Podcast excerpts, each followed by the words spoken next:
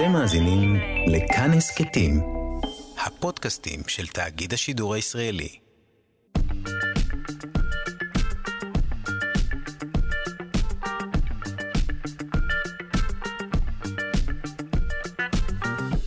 שלושה שיודעים. שלום, ברוכים הבאים לשלושה שיודעים, המגזין שיפתח לכם את הראש, אבל גם ילחים לכם אותו חזרה אחר כך באופן מקצועי. אני שרון קנטור, העורך שלנו הוא רז חסון, המפיקה אלכס לויקר, על הביצוע הטכני אלון מקלר. היום בתוכנית נלמד על אוכלוסיית הזאבים בגולן ועל תחליף מלוח לסוללות. אם לא תספיקו לשמוע אותנו עכשיו, כעת, בשבע הבוקר, אתם מוזמנים גם לשעה שמונה בערב, או להאזין לנו כהסכת ביישומון של כאן. מזמינים אתכם גם לקבוצת הפייסבוק שלנו, כאן, שלושה שיודעים. וכעת, ללא משוא פנים, נתחיל.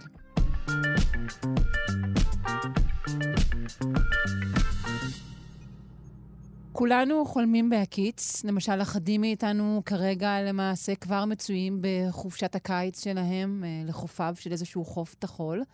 אך מהי חלימה בהקיץ חריגה?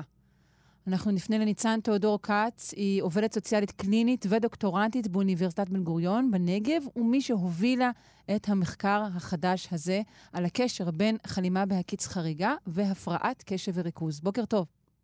בוקר אור, שרון. מהי חלימה בהקיץ חריגה ואיך נבחין אותה מחלימה בהקיץ רגילה? אמ, אז בעצם נתחיל ברגיל ונעבור לחריג. אה, חלימה בהקיץ רגילה היא בעצם משהו שכל אחד מאיתנו עושה מדי פעם, זה קורה לנו לפעמים לפני השינה, או כשאנחנו ככה בין דברים שאנחנו עושים, אנחנו מדמיינים איזשהו משהו, חושבים על איזשהו משהו. אמ, וזה דבר אה, נורמטיבי שכולנו עושים מדי פעם. זהו, מתי מתרחש אה, נגיד המעבר ההגדרתי לצורך העניין, מסתם רגע לדמיין לבין חלימה בהקיץ? זה משהו טיפה אחר, גם כשזה עדיין בגבולות הנורמטיביים. אז זאת אומרת, בעצם חלימה בהקיץ אנחנו מתייחסים לאיזשהם אה, אה, אה, מחשבות על כל מיני אה, אירועים, או על כל מיני אה, אה, דברים שהיינו רוצים שיקרו לנו. אה, וזה נורמטיבי. כשאנחנו מדברים על חלימה בהקיץ שהיא חריגה, אנחנו בעצם מדברים על איזושהי השתקעות בתוך העולם הפנימי שלי. אה, מדובר בעולם שהוא של פנטזיה, לא משהו מציאותי שסביר שיקרה לי, אלא כל מיני אולי משאלות שיש לי או דברים שהייתי רוצה שיקרו בצורה מסוימת. ובעצם אני עוברת ממצב שזה קורה לי מדי פעם לאיזשהו משהו שאני מקדישה לו המון המון שעות מה, מהזמן שלי ביממה. אה, ואני ממש נשאבת לתוכו על חשבון דברים אחרים. כלומר... נשמע כמו זה... תיאור רגיל של שימוש בטלפונים. אז באמת, אה, את צודקת, זה לוקח אותנו למקום של ההתמכרות. בעצם אנשים שמעדיפים לבלות את רוב הזמן הפנוי שלהם בתוך העולם הפנימי של הפנטזיה, להשתקע שם שעות ארוכות, זה יכול להיות ארבע שעות ושמונה שעות ביום, וזה על חשבון התפקוד היומיומי שלהם, כלומר, זה פוגע להם בעבודה, זה פוגע להם לפעמים ביחסים חברתיים, אולי יעדיפו לחלום בהקיץ על פני יציאה לדייט או מסיבה או איזשהו אירוע חברתי. אמ, ואז זה בעצם הופך מהמקום הנורמלי של המדי פעם למקום לא כל כך טוב, שבעצם אני מפספסת את מה שקורה לי ביום-יום לטובת החלום, ומגדילה את הפער בין מה שקורה בחלומות בהקיץ שלי, שהייתי רוצה שיקרה, לעומת מה שקורה בחיים שלי. את מדברת אומרת... על, על שהייה בעולם פנימי, או שבאמת שימוש בעזרים, כגון... לא, לא. רשתות חברתיות, או, או, או, או, לא יודעת מה, אה, חוגי תיאטרון. זה גם כן נחשב, או שזה, או שזה רק הבהייה הפנימית הזו, כפי שאנחנו מדמיינים את הביטוי חלימה בהקיץ? זה בדיוק ההשתקעות הזו פנימה. אני מפנה את כל הקשב שלי קצת כמו איזשהו פנס שמופנה פנימה במקום החוצה. ובעצם זה כל כך אה, נעים, אה, וזה הופך להיות משהו מאוד ממכר, כמו שאמרת. אה, אנשים מרגישים שהם חייבים לעשות את זה, שהם רוצים רק לעשות את זה, יכולים לקום בבוקר, והדבר הראשון שהם יעשו יהיה בדיוק זה. קמתי משנת לילה ואני עובר לחלימה בהקיץ, חלימה בזמן עירות בעצם, ולכן מדובר לא סתם בחלימה נורמטיבית שקורית לכולנו, אלא באיזשהו מעבר לפעילות שקורית יותר מדי ובעצם פוגעת בנו בסופו של דבר וגורמת למצוקה. אוקיי. Okay. מה הקשר בעצם בין החלימה בהקיץ הזו שתיארת להפרעת קשב וריכוז?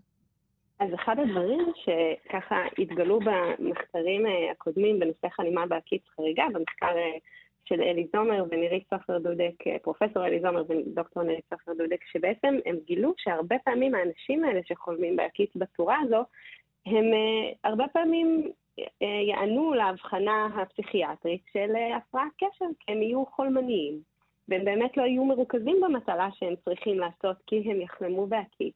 ויהיה להם מאוד מאוד קשה להתרכז בדברים שצריך לעשות לעומת דברים שהם רוצים לעשות, שזה לחלום בהקיץ. ולכן הרבה פעמים הם באמת אה, יהיה נראה שהם סובלים מהפרעת קשב כמו שאנחנו מכירים. אבל ההבדל הגדול הוא שבעצם האנשים האלה אין להם קושי באופן כללי להתרכז. הם יכולים להיות שעות מרוכזים מאוד מאוד בתוך הפנטזיה mm. והעולם הפנימי שלהם. Mm-hmm. אבל אה, בניגוד להפרעת קשב, שבדרך כלל שם אנחנו נראה שהקושי להתרכז אה, מתבטא במחשבות קצת אחרות. אה, אני מזפזפת בין ערוצים שונים, אני חושבת על מה אני צריכה לעשות מחר, ואולי על פגישה שהייתה לי עם הבוס, או אולי אני עסוקה בכלל בכל מיני דאגות שיש לי, מה היה ואיך יהיה וכאלה. כלומר, זה דווקא נשמע אה, תפקודי, או אפילו אובר תפקודי, לצורך העניין. כלומר, מתארת את הזפזופ בין, בין ה, כמו הלשוניות האלו, אבל זה הכל בתוך עולם התפקוד. אה, או, או שלא, אם זה בתוך הפרעת קשב, ככה שאני כל דבר פנימי מסיח אותי, כל מחשבה פנימית מסיחה אותי מהמוקד שלי, אז, אז זה לא תפקודי, אבל mm-hmm. זה מאוד שונה. האם אני חושבת על המון המון דברים בבת אחת והראש שלי רץ, לבין האם אני עסוקה בפנטזיה הזו שהיא עלילתית, יש לה נרטיב, יש איזשהו סיפור שמתחיל ו- ויש לו אמצע וסוף, ואם אני רוצה אני יכולה לעשות ממש פאוז בראש שלי, לעשות משהו שאני צריכה ולחזור לזה אחר כך כדי להמשיך את הפנטזיה הזו שכל כך מעסיקה אותי.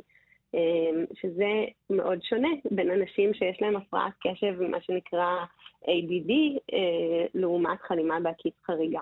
אה, זה לא אותו טיב מחשבות שמעסיקות, וגם לתוך החלימה בהקיץ החריגה יש איזושהי כמיהה לזה. זה לא בהכרח קורה לי באופן ספונטני, זה יכול, mm. אבל אני גם רוצה להיות שם. רגע, זה כלומר, זה דבר שהוא בשליטה? אה, הוא... או מתוך החלטה נקרא לזה? זה מתוך החלטה, אני כרגע נכנסת לעולם הזה, ועכשיו אני אצא ואחר כך אני אחזור? אז זה בעצם גם וגם. זאת אומרת, מצד אחד יש את ההיבט של הכמיהה והרצון המאוד גדול, כמו בהתמכרות, אני הולכת לעשות את זה, ומצד שני יכול להיות שלשלוט בזה היא מוגבלת, כי, זה, כי זו הרי סוג של התמכרות, אז אני לא מצליחה לעצור גם כשאני רוצה. אני רוצה, היום אני אעבוד כמו שצריך, אני אעשה מה שאני רוצה, אני לא מספיקה, כי אני פשוט נשאבת לשם כל הזמן. אני חייבת להגיד שפרט להיבט המשימתי, אה, נגיד מצד אה, הבוסים האפשריים, ההיפותטיים של האנשים האלו, זה לא נשמע לי כל כך גרוע. אפשר לחשוב כמה המציאות הרגילה שלנו היא כזו מציאה גדולה. אולי זה דווקא דבר נחמד וטוב. זה יכול להיות uh, באמת בהתחלה מאוד נעים, אני יכולה לדמיין משהו שאני רוצה, אני יכולה שהוא יקרה באופן שאני רוצה וככה לנחם אותי או לגרום לי להרגיש טוב, אבל אם אני בסופו של דבר נורא נורא רוצה לח... למצוא זוגיות, אבל אני נורא נורא חוששת מה... מהאפשרות של דחייה או מהאפשרות שלא ילך לי, ולכן אני משקיעה את כל המרץ שלי בזוגיות שבדמיון, אבל לא אלך לחפש אותה במציאות, אז בעצם העולם החברתי שלי נפגע.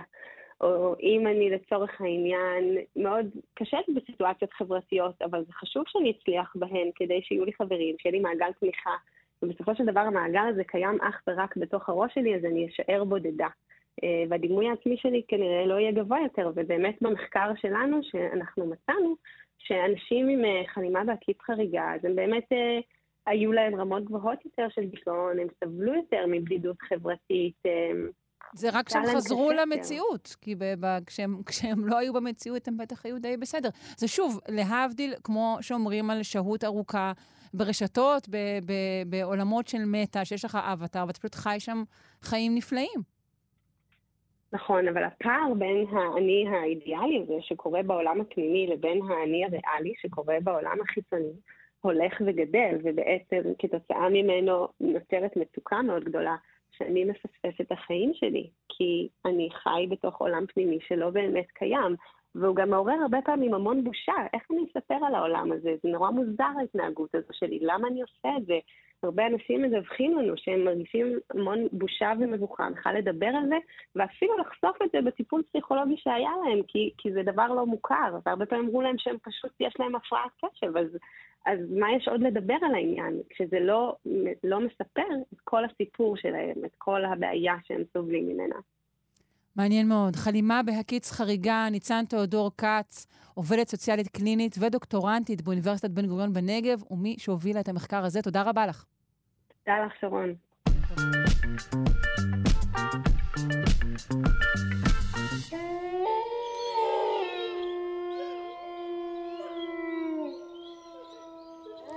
זאבים, קשה איתם, אי אפשר בלעדיהם.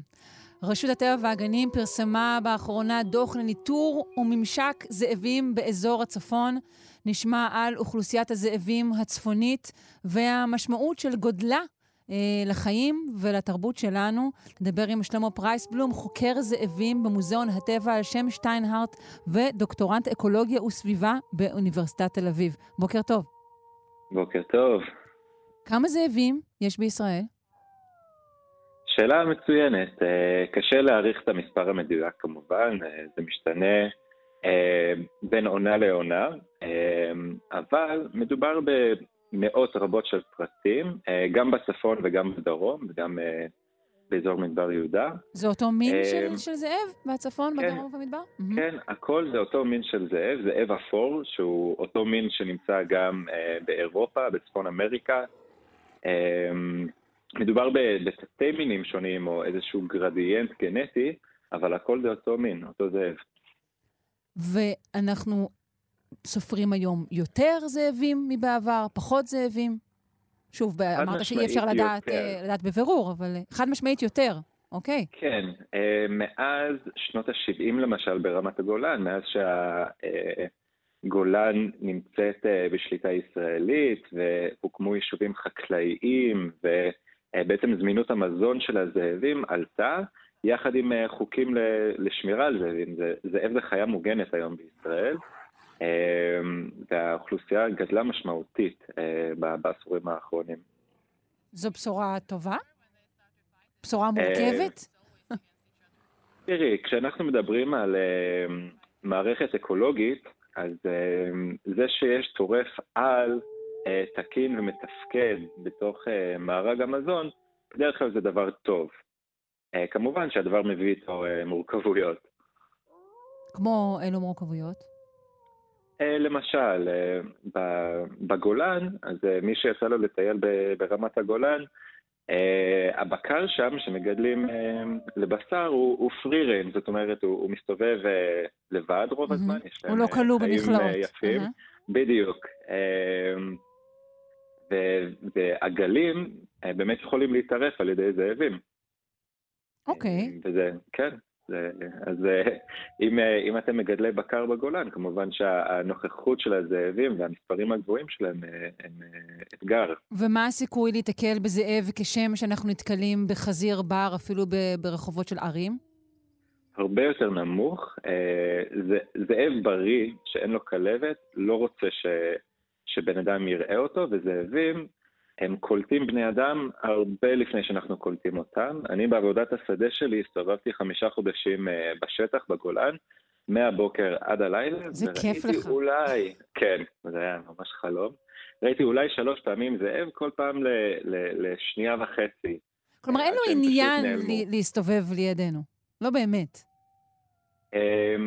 כן, כאילו הם לא, הם לא מתעניינים בבני אדם, אה, הם נמשכים למשאבים שאנחנו מייצרים להם. Mm-hmm. אבל כן היו פחות אה, מקרים של טריפה, נכון? ציינת טריפת הגלים, אבל mm-hmm. הייתה פחות טריפה, נכון? בשנה האחרונה. בעצם למה? נכון. אז אני מכיר היטב את, את הדוח של רשות הטבע והגנים, ומופיעות שם כמה סיבות. אז כן מציינים את הדילול של הזאבים כמשהו שהוריד את המספר של הזאבים בגולן. אמ, ויש גם שיטות דיל, לא קטלניות. דילול זאת, זאת, זהו, דילול זאת מילה מאוד נקייה. בעצם מה עושים?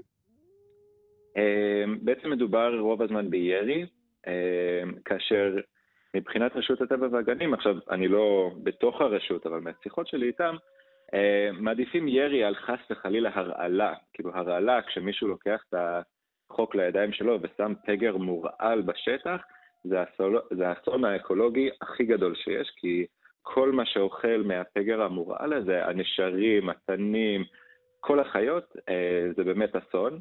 זה אה, ירי דיל, דילול. שאינו בשליטה, אם להשתמש שוב במושגים אה, אולי אה, כלליים יותר.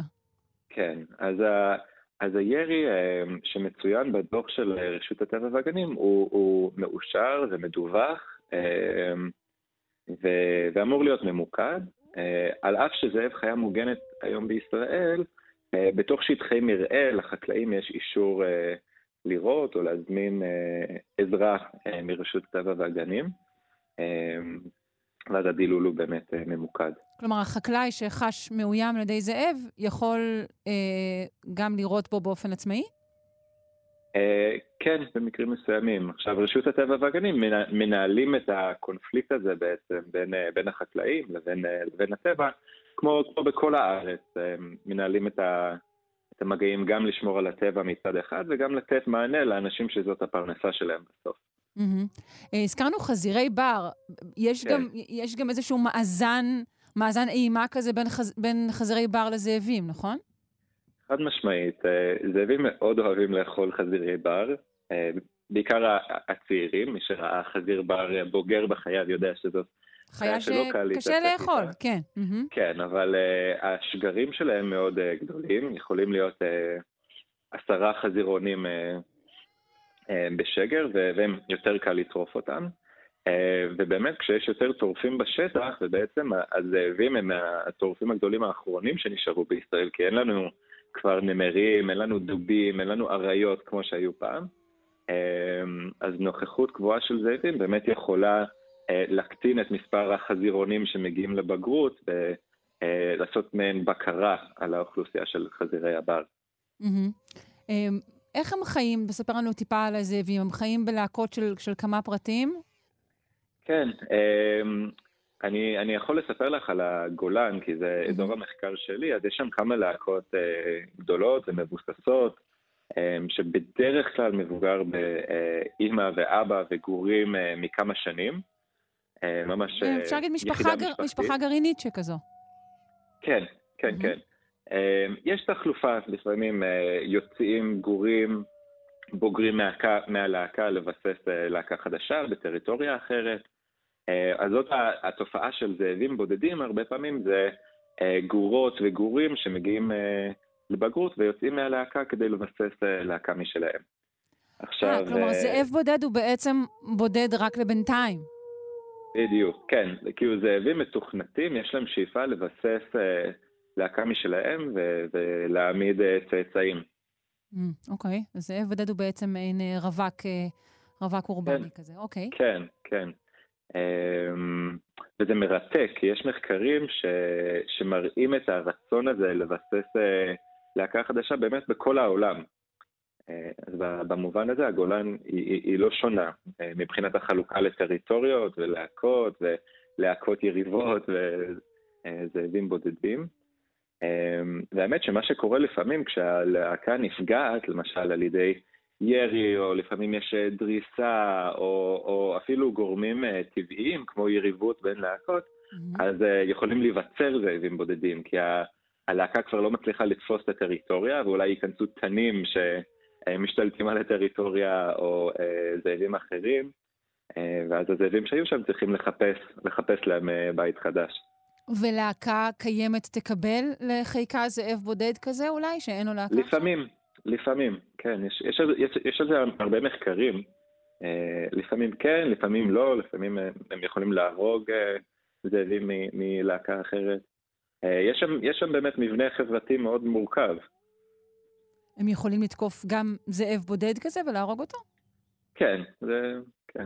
אני, אני לא שמעתי על מקרים כאלה מהגולן, מהמם. אבל מאזורים אחרים בעולם יש מקרים uh, מתועדים כאלו.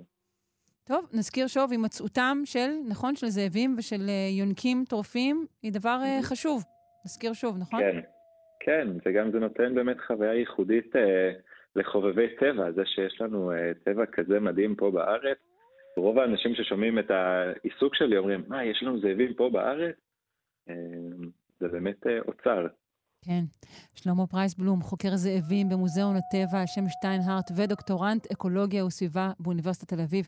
אני מודה לך מאוד, שמור על הזאבים. בשמחה, תודה. רבה.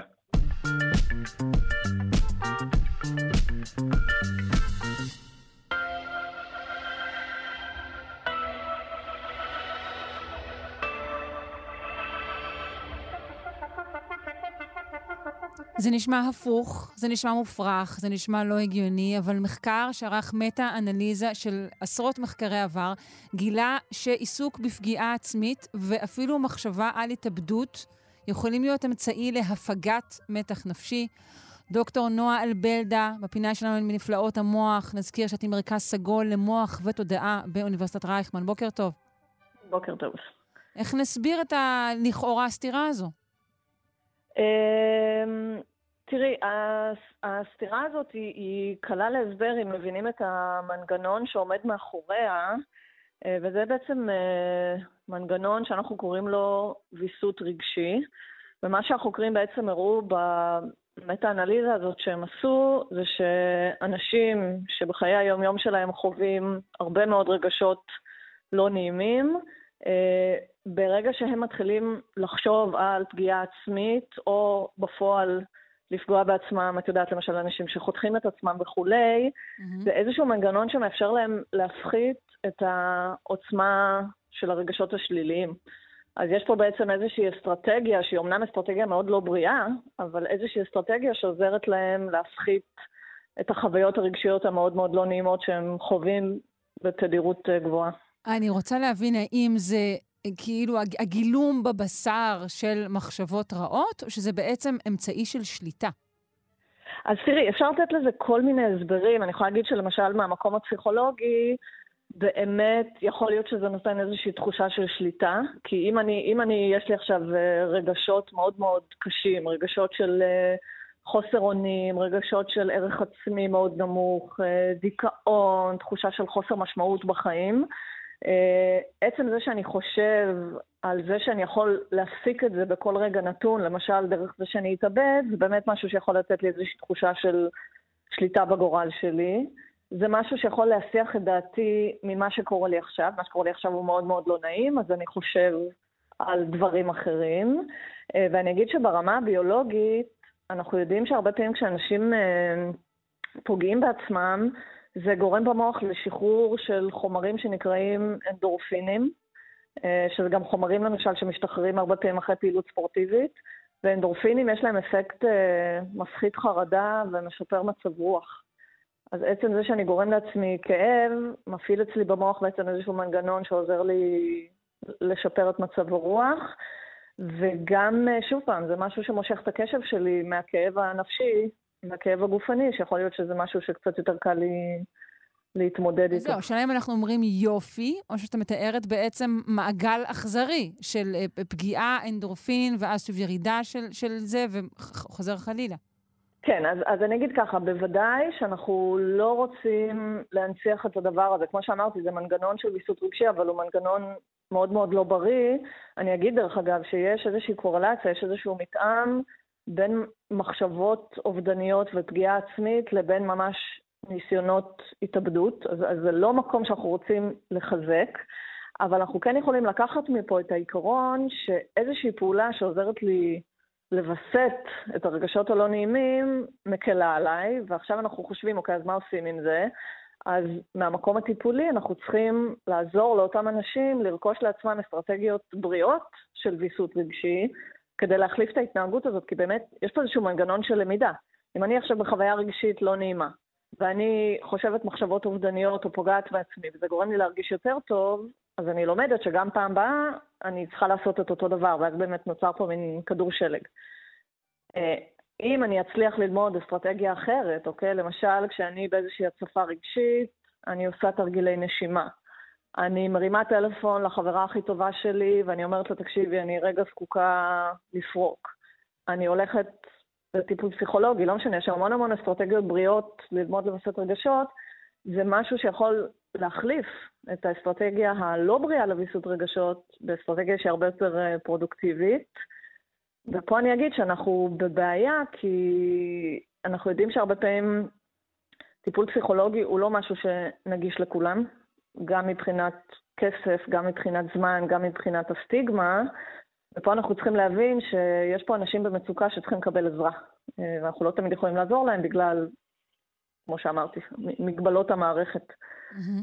האם יש אה, קשר הכרחי בין פגיעה עצמית לבין, אה, התאבדות? זה לא קשר הכרחי, זאת אומרת, לא כל מי שפוגע בעצמו בסופו של דבר מתאבד, אבל אני אגיד שכן, שכן מבחינה סטטיסטית... אחת אחוזים, כן.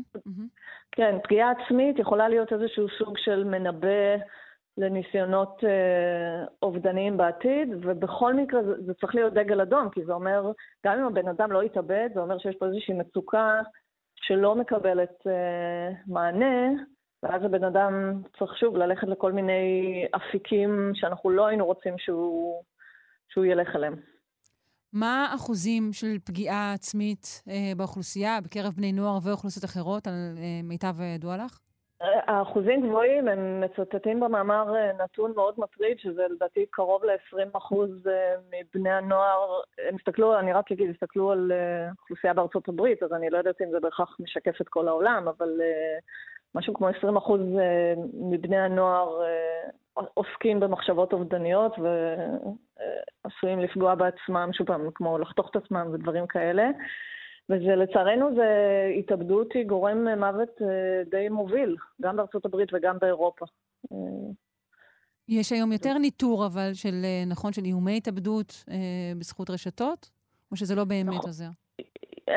אני חושבת שהיום יותר קל לנטר את זה באמת בגלל שאנשים הרבה פעמים ככה מעלים את זה לרשתות. המענה שנותנים לזה לא השתפר. זאת אומרת, כולם יודעים שזאת בעיה, כולם יודעים שיש הרבה מאוד בני נוער וגם אנשים בוגרים ש... הרבה פעמים זקוקים לעזרה, והמערכת לא כל כך, אה, לא כל כך מצליחה לטפל בזה. כן. Uh, היחס להתאבדות בחברה לא משתנה, כלומר, כן משתנה היחס להרבה מאוד דברים, גם לתופעות שלא חשבנו שנקבל, אבל התאבדות uh, עדיין לא נחשבת משהו ש, ש, שיש לקבל אותו באיזושהי צורה. Um, שוב פעם, השאלה היא מה זה לקבל. אני חושבת ש... את יודעת, אם... אם שסבלו אדם... הנפשי של אדם הוא גדול מאוד, והוא אינו יכול עוד.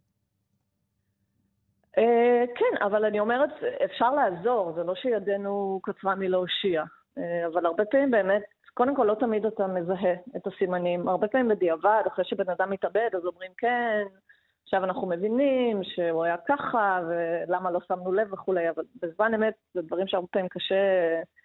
קשה, קשה לדעת שהם הולכים uh, להתרחש, uh, וגם כמו שאמרתי, הרבה פעמים קשה לעזור uh, בגלל מגבלות המערכת וכולי. אני לא חושבת שצריך לשבת בחיבוק ידיים, uh, אבל כן, uh, לא, לא את כל המקרים האלה אפשר למנוע. כן, טוב.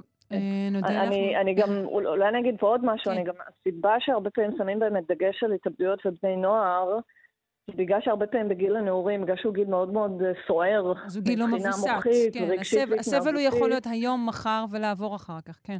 כן, אז, אז אני אומרת, זה לא איזשהו מקום שבן אדם הוא בן אדם בוגר, ואת יודעת, והוא אומר, אני מרגיש שזה המקום, זה הפתרון בשבילי ואני לא יכול יותר. Mm-hmm. הרבה פעמים זה דברים שנעשים בסערת רגשות, בלי באמת איזשהו, שוב, אני לא יודעת אם יש איזשהו תהליך מחשבתי סדור שמוביל אותי להחלטה להתאבד, אבל... Uh, כשאנחנו מדברים על, על בני נוער, הרבה פעמים זה, זה בדיוק המקום הזה של לעזור להם לעבוד על ויסות רגשות, לעזור להם לעבור דרך הסערות הרגשיות, זה משהו שמאוד יכול לצמצם אה, נכון. את אחוזי ההתאבדות. נכון. וגם הרבה פעמים אה, אנחנו גם לא תמיד יודעים להגיד, אוקיי, עד כאן זו סערה רגשית רגילה שיש בכל בית, ומכאן זו מצוקה של ממש. זה גם כן קשה. נכון, ולכן אני חושבת שהכיוון, וזה באמת כיוון שלשמחתי רואים אותו הרבה בעולם במערכות חינוכיות, זה לעשות מה שנקרא תוכניות התערבות אוניברסליות. זאת אומרת, לא ללכת ובפינצטה לתפוס רק את בני הנוער שאנחנו יודעים שהם במצוקה, אלא לתת איזושהי תוכנית לכלל התלמידים והתלמידות בבית הספר שעובדת על המקומות האלה של ויסות רגשי ובנייה של חוסן, ואז, בתקווה, את, את, מצליחה לתת כלים שיפחיתו את, ה, את הסיכון, ואני אגיד שגם על רקע הקורונה בשנים האחרונות, כולנו שומעים כל הזמן את הדיווחים הזה שיש שם יותר בני נוער שהם בחרדות ובדיכאון, והשימוש בחומרים ממכרים עלה בשנתיים האחרונות, וזה הכל יושב על מקומות של מצוקה רגשית. כן. דוקטור נואל בלדה, אני מודה לך מאוד, אה, ממרכז סגול למוח ותודעה באוניברסיטת רייכמן. תודה רבה, יום טוב. בבקשה, ביי.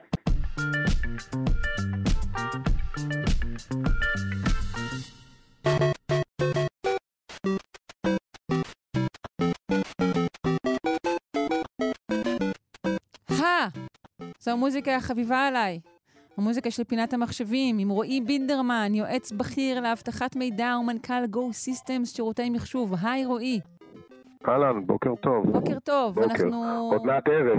אה, אנחנו תמיד, אנחנו גם בבוקר וגם בערב, אנחנו בקיום כפול. אה, זה סידרו לנו עם מכון ויצמן. אנחנו מתחילים לכאורה בסיפור קטן למדי, שעוסק בגניבה של ציוד חקלאי של ג'ון דיר, אבל בעצם נוגע לכל האופן שבו כל העולם עובד, נכון?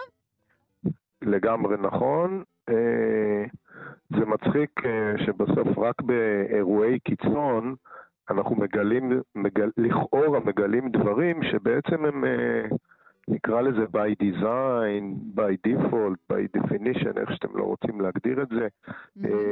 אז אנחנו בשנת 2022, ולמעשה אנחנו כבר משהו כמו 30-35 שנות טכנולוגיה מתקדמת בעולם, כי זה לא התחיל השנה. התחיל אי שם בשנות ה-90 נגיד, ממש, ומשנות ה-2000 בוודאות, העולם נמצא בטכנולוגיה מתקדמת, מה שנקרא הייטק, הייטקנולוגי, באגב, בקצבי פיתוח שכל שנה הם מכפילים את עצמם, אה, כבר לא במכפילות, אלא ממש בחזקות. אה, אם פעם למשל, נגיד, אה, חידוש סתם של לוח אם היה יוצא פעם בשלוש שנים, אז היום לא יודע מה זה פעם בשלושה חודשים. אין, כן. אין סוף כאילו לדבר הזה. עכשיו, אה, זה אומר בעצם שאנחנו צריכים להבין שכל מכשיר בעצם שאנחנו אוחזים ביד או שמים על הקיר, במדף, ב, לא יודע איפה שאתם לא רוצים, ויש לו אה, ממשק או עם רשת האינטרנט, או שהוא רואה שמיים, או שהוא, לא יודע מה, או שהוא אה, אה, חי ליד חלון, בסדר? Mm-hmm. סביר מאוד להניח, מאוד מאוד מאוד ועוד איזה מאוד אחד בשביל הקינוח, שהדבר הזה מתקשר עם החברה היצרנית בתצורה כלשהי. אבל הוא לא רק מתקשר, אלא באיזשהו אופן הוא גם לא לחלוטין שלנו. נכון. זה בדיוק, זה מתקשר, זה אומר שהוא הוא עושה קודם כל דבר אחד by design, זה נקרא טלמטריה, כלומר, הוא שולח נתונים, איזה נתונים שהיצרן החליט, ובוודאות אנחנו לא תמיד יודעים מה הנתונים, וגם מה שכתוב באתר זה מה שהחליטו שאנחנו נדע, לא הכל אה, מגלים לנו. אה, וזה לא קונספירציה, זה, זה פשוט הדבר זה עצמו. זה לא קונספירציה, זה לעיתים אפילו מגובה בחוק. אמ, אפילו ברמת מדינה, שאומר, אתה בתור היצרן תעשה XYZ, אתה, אתה תעשה אה, disclosure, כאילו, זאת אומרת גילוי או גילוי נאות על, על, על, רק על X ו-Y, את זה אתה לא אומר. למה ככה? אה, סמוך עלינו, יהיה בסדר. אז רגע, בוא, בוא ננחית אבל רגע, בוא, בוא נאחז רגע במציאות, כי הדוגמה ש, שהבאנו כדי, כדי להסביר על כל הדברים שאתה אומר עכשיו, היא בעצם גניבה של ציוד חקלאי אוקראיני, כן. נכון? על ידי בוזזים מרוסיה. נכון, נכון. אז הם גנבו אה... בעצם טרקטורים או ציוד חקלאי כלשהו, נכון? 27 כן. כלים כאלה. כן, זה לא משנה, גם הם גונבים שבעה או נכון, שבעת אלפים. נכון, אוקיי, ואז מה קרה? גונבים הגנבים את הציוד, אומרים, יא, איזה כיף, יש לי ציוד גנוב. ומה אה, קורה? כמעט. אני אסביר מה קורה. אה, כי זה לא קשור רק לג'ון דיר, זה קשור גם לסמסונג, לאפל, לגוגל, למייק, מה שאתם רוצים, כל ורייזון, לא יודע, איזה חברה שאתם רוצים, אמריקאית, אירופאית, אה, לא חשוב. אני, כשאני ספק של ציוד ואני מוכר ציוד, אה, בטח ציוד כזה כמו ג'ון דיר, שזה ציוד של אלפי דולרים, קודם כל אני מחלק את העולם לריג'נים, אה, ואני מוכר לכל ריג'ן, יש ממש מזהה ספציפי של הציוד ואפיון ספציפי. כלומר, זה בתור... הטרקטור שמיועד, שוב, אם אנחנו בדוגמה שלנו, מיועד לעבודה באוקראינה. לאזור הזה הוא אה, מיועד. נגיד, לפעמים זה נגיד מזרח אירופה, במדינות סתם אוקראינה, מולדובה ורוסיה. אוקיי. אבל הציוד הזה, הוא יכול להסתובב רק שם. אוקיי. עכשיו... אז הגנבים לוקחים את לא הציוד. לא, רגע, עוד לפני זה, עוד שנייה, לפני. אתה תתקשר לגנבים. אני רוצה לשמוע על גנבים. לא, רגע, הציוד הזה, יש עליו כמובן GPS, יש עליו מודול תקשורת שיודע לתקשר או עם הלוויין, או עם... זה לא משנה בכלל. והציוד הזה, מהרגע שהוא נכנס לאונייה, או יותר נכון, מהרגע שהוא יצא מהמפעל, הוא מתקשר עם שרתי היצרן, והוא אומר לו, עכשיו אני פה, עכשיו אני שם וכולי. עכשיו, כמו שמוגדר לו ריג'ן, או אזור שבו מותר לו להסתובב, גם מוגדר לו אזור שבו אסור לו להסתובב. למשל, אם הוא חוצה אה, נקודה X על ציר Y, הופ, לפעמים היצרן ככה, או הוא יכול מראש להגיד לו, באותה שנייה שאתה חוצה את הקו הזה, אתה מפסיק לעבוד, או בשנייה שאתה חוצה את זה, אני מקבל התראה, מה שנקרא כבר ב-level אחר, התראה יותר, יותר רגישה, יותר גבוהה, ומפה אני מחליט האם אני ממשיך עם זה או שאני משבית את הציוד. עכשיו, היה לפני כמה חודשים גם אירוע כזה, אני כבר לא זוכר מאיזה חברה אמריקאית גם כן, שגילתה שהייתה גניבה של לא זוכר מה זה היה כבר, השביתו את כל הציוד, פשוט שיתקו אותו. כלומר, מרחוק החברה הזו יוצרת השבתה של הציוד. במקרה בוודאי. שלנו, כשהציוד הזה נגנב, פשוט לא ניתן היה להפעיל אותו. נכון, מושבת. וזה בדיוק מה שג'ון דיר עשו, וכל יצרן יכול לעשות את זה בקלות יתרה, כי ברגע שאתה מתכנן את המכשיר שלך, שיש בו רכיבי תקשורת, גם קל מאוד לחבר את רכיבי התקשורת לנגיד רכיבים הכרחיים וקריטיים במכשיר עצמו, ואז ברצותך, לא משנה למה, כי נגנב, כי, ה... כי זה שקנה עשה עבירה, למשל, הרי באותה מידה כמו שהציוד נגנב והושבת, אם למשל עכשיו מישהו היה גונב ומחליט שהוא מתחיל, מחליט סתם לדרוס אנשים, אז כנראה בתאונה הראשונה והשנייה זה היה עובר כי לא היו מבינים. בפעם השלישית, שהיו מבינים שזה הפאטרן, עוד משביתים את הציוד וזהו, וזה לא זז יותר. אז אתה לוקח אותי אבל למקומות שאני אומרת, איזה כיף, אה, אי אפשר להשתמש בציוד למטרות זדון. אבל השליטה הזו יכולה להוביל גם לדברים טובים פחות, שנגיד אם אני טעיתי בדרך והגעתי נגיד אל מחוץ לריג'ן שציינת, אולי פתאום המכונית שלי תפסיק לפעול. נכון. תראי, על פי רוב אין למשל השבתות אה, אוטומטיות. כי גם ליצרן ברור שהשבתה אוטומטית כזו עלולה לפגוע בו ובמוניטין שלו ובמתן השירות וכולי. אז בדרך כלל אין כאלה דברים. אה, יש למשל מקומות או פעמים שבהם הלקוח יכול להחליט, למשל שאם הדבר הזה יוצא מגבולות X ו-Y אז הוא יושבת, זה, גם, זה תלוי עוד פעם בממשקים ובהסכמי השירות וכולי. אבל היצרן יכול להחליט. עכשיו בואו נדבר על דברים קצת יותר מטרידים. אחד זה שאנחנו יודעים שהיצרן בעצם שולט בציוד כל עוד הציוד הזה חי וקיים. זה גיוון, זאת אומרת אי אפשר להימלט מזה, אתה לא רוצה את זה, אז אל תקנה את הציוד הזה, תכלס אתה תישאר עם שור ומחרשה, או לא יודע מה, או עם מכונת אה, אה, חשבון כזאת של כלומר, ברגע. שהציוד שלך מחוכם מרמה כזו או אחרת, אז הוא כן. כולל בתוכו גם מערכות מאוד מחוכמות של מסירת מידע. כן, אמרתי, כל, כל עולם היום, לא יודע, תחשבו על מה שאתם רוצים. מקררים, מכוניות, משאיות, אוניות, זה לא משנה.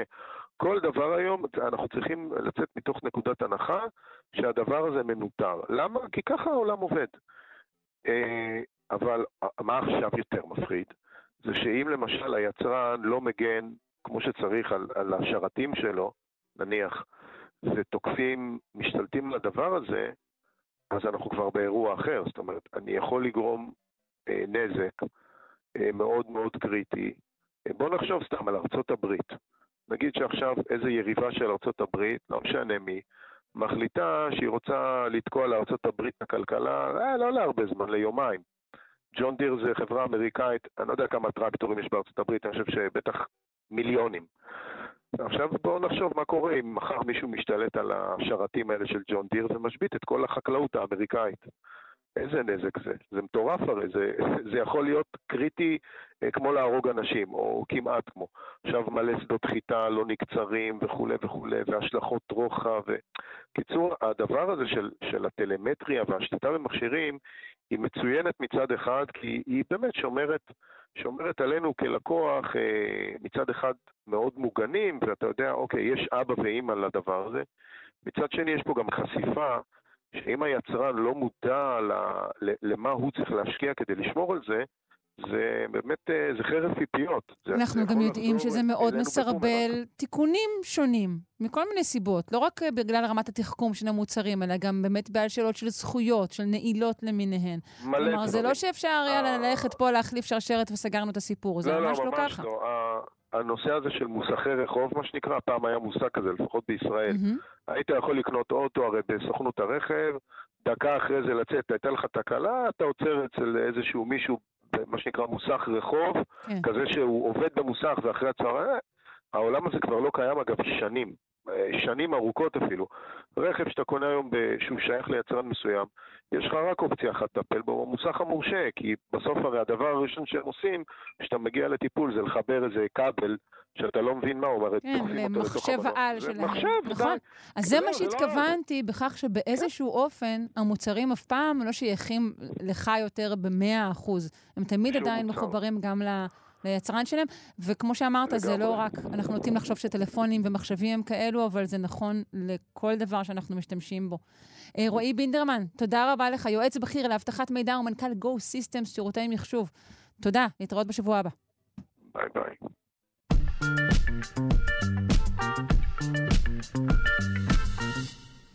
אחת המזהמות הגדולות היא הסוללה, שמפעילה כמעט את כל מה שאנחנו משתמשים בו, ואז עוד קצת. אך כעת מסתמן תחליף, ולא סתם תחליף, אלא תחליף מלוח. אנחנו נפנה לדוקטור עדי לוי מהאגודה הישראלית לאקולוגיה ולמדעי הסביבה וראש החטיבה לסביבה וקיימות במכללה האקדמית אחווה. היי עדי, היי, בוקר טוב. שלום. האם אכן סוף לסוללת הליתיום? לא, אנחנו עוד אה, רחוקים מהסוף לסוללת הליתיום, או, אבל... אה, אפשר להריח את הסוף הזה לפחות? לא, לא. אבל אה, כמו שאמרת, יש אה, אלטרנטיבות, והאלטרנטיבות האלה כל הזמן אה, נעשים ניסיונות לפתח אותן. לרוב אנחנו שומעים על כל מיני אלטרנטיבות שבעצם מפותחות על ידי חוקרים או על ידי חברות סטארט-אפ קטנות, אבל היום אנחנו רוצים לדבר על אלטרנטיבה של אחת מחברות יצרניות הסוללות הגדולות בעולם. רגע, רגע, כשאני כן. שומעת יצרן גדול, אני שואלת ישר מה האינטרס שלו לפתח אלטרנטיבה. שאלה טובה. אז uh, כמו שאמרת, יש לנו המון בעיות עם הליתיום. ליתיום זה בעצם uh, יסוד שהוא יחסית נדיר בכדור הארץ.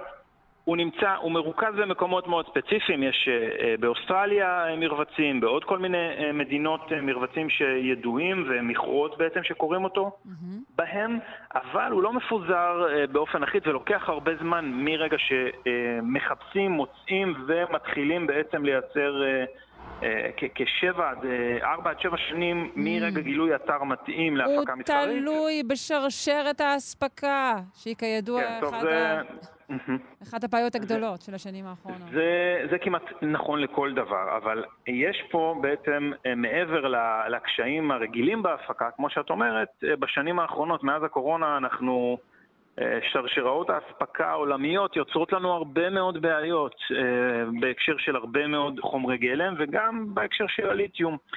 וכשאנחנו מסתכלים קדימה, אנחנו רואים, כרגע אומנם אין ממש מחסור, אבל אנחנו רואים אה, דרישה הולכת ועולה לליתיום, אה, מכיוון שאנחנו רוצים יותר רכבים חשמליים ופחות אה, בנזין ודיזל.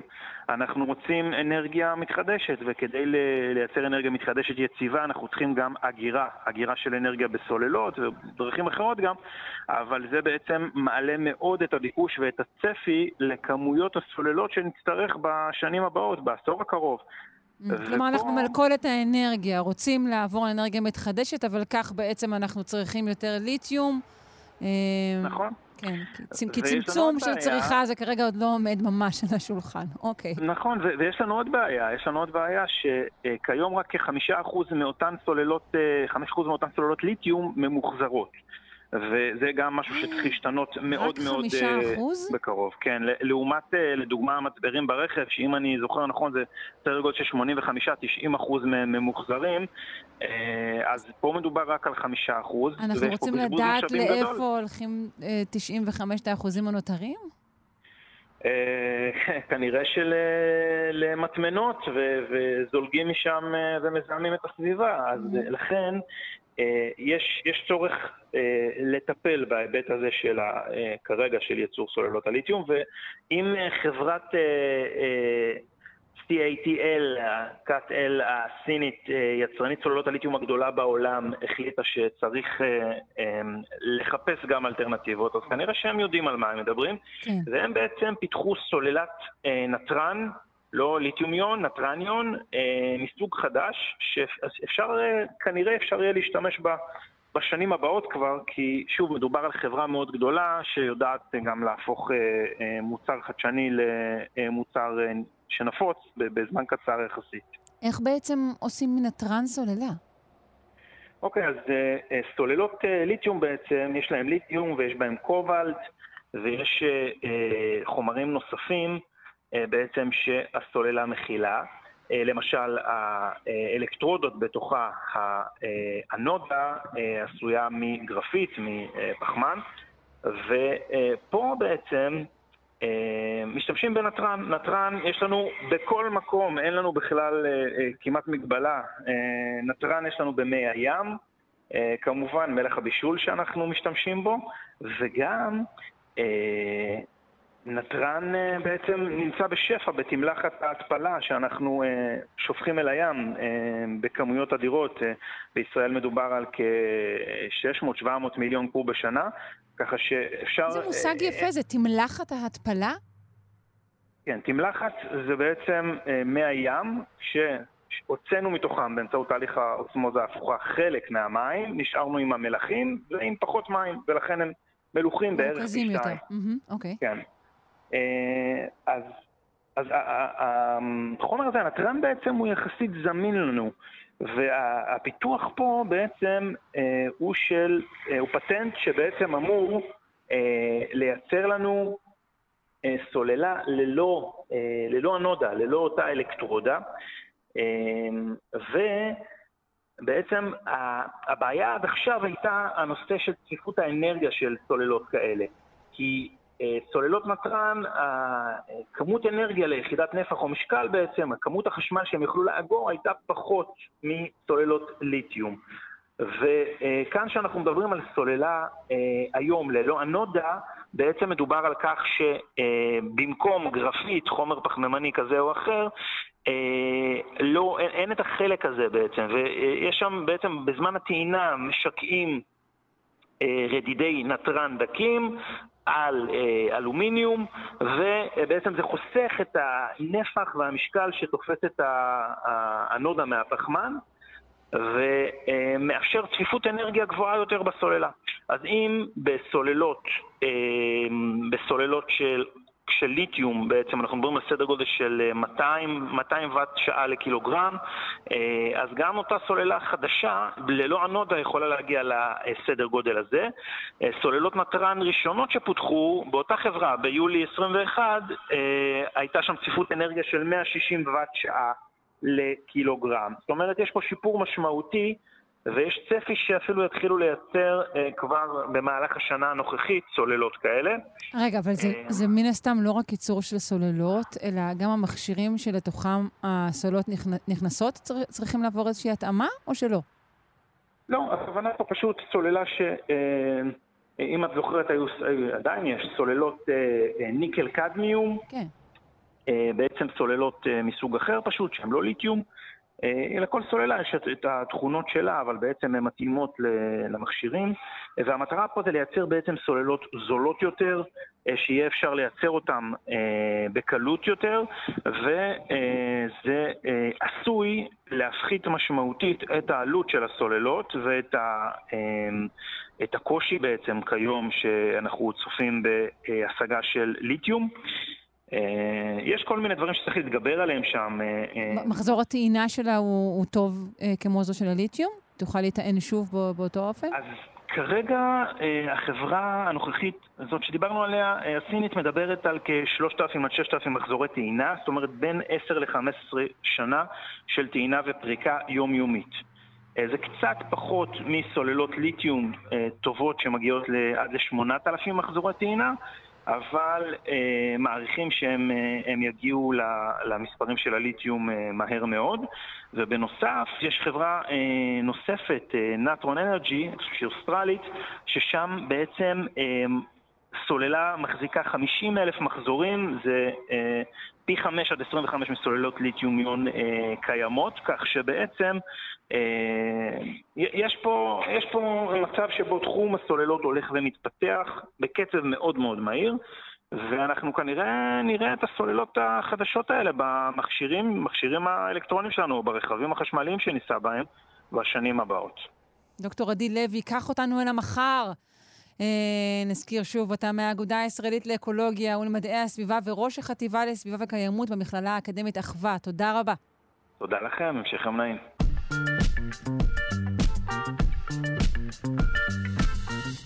תמיד ידענו שצריך לדעת למי להיוולד, אך כעת זה מקבל אישוש נוסף. מדעני מכון ויצמן למדע חשפו לאחרונה כי לשושלת המשפחתית יש משקל מיוחד גם כאשר מדובר בכלי הדם שלנו.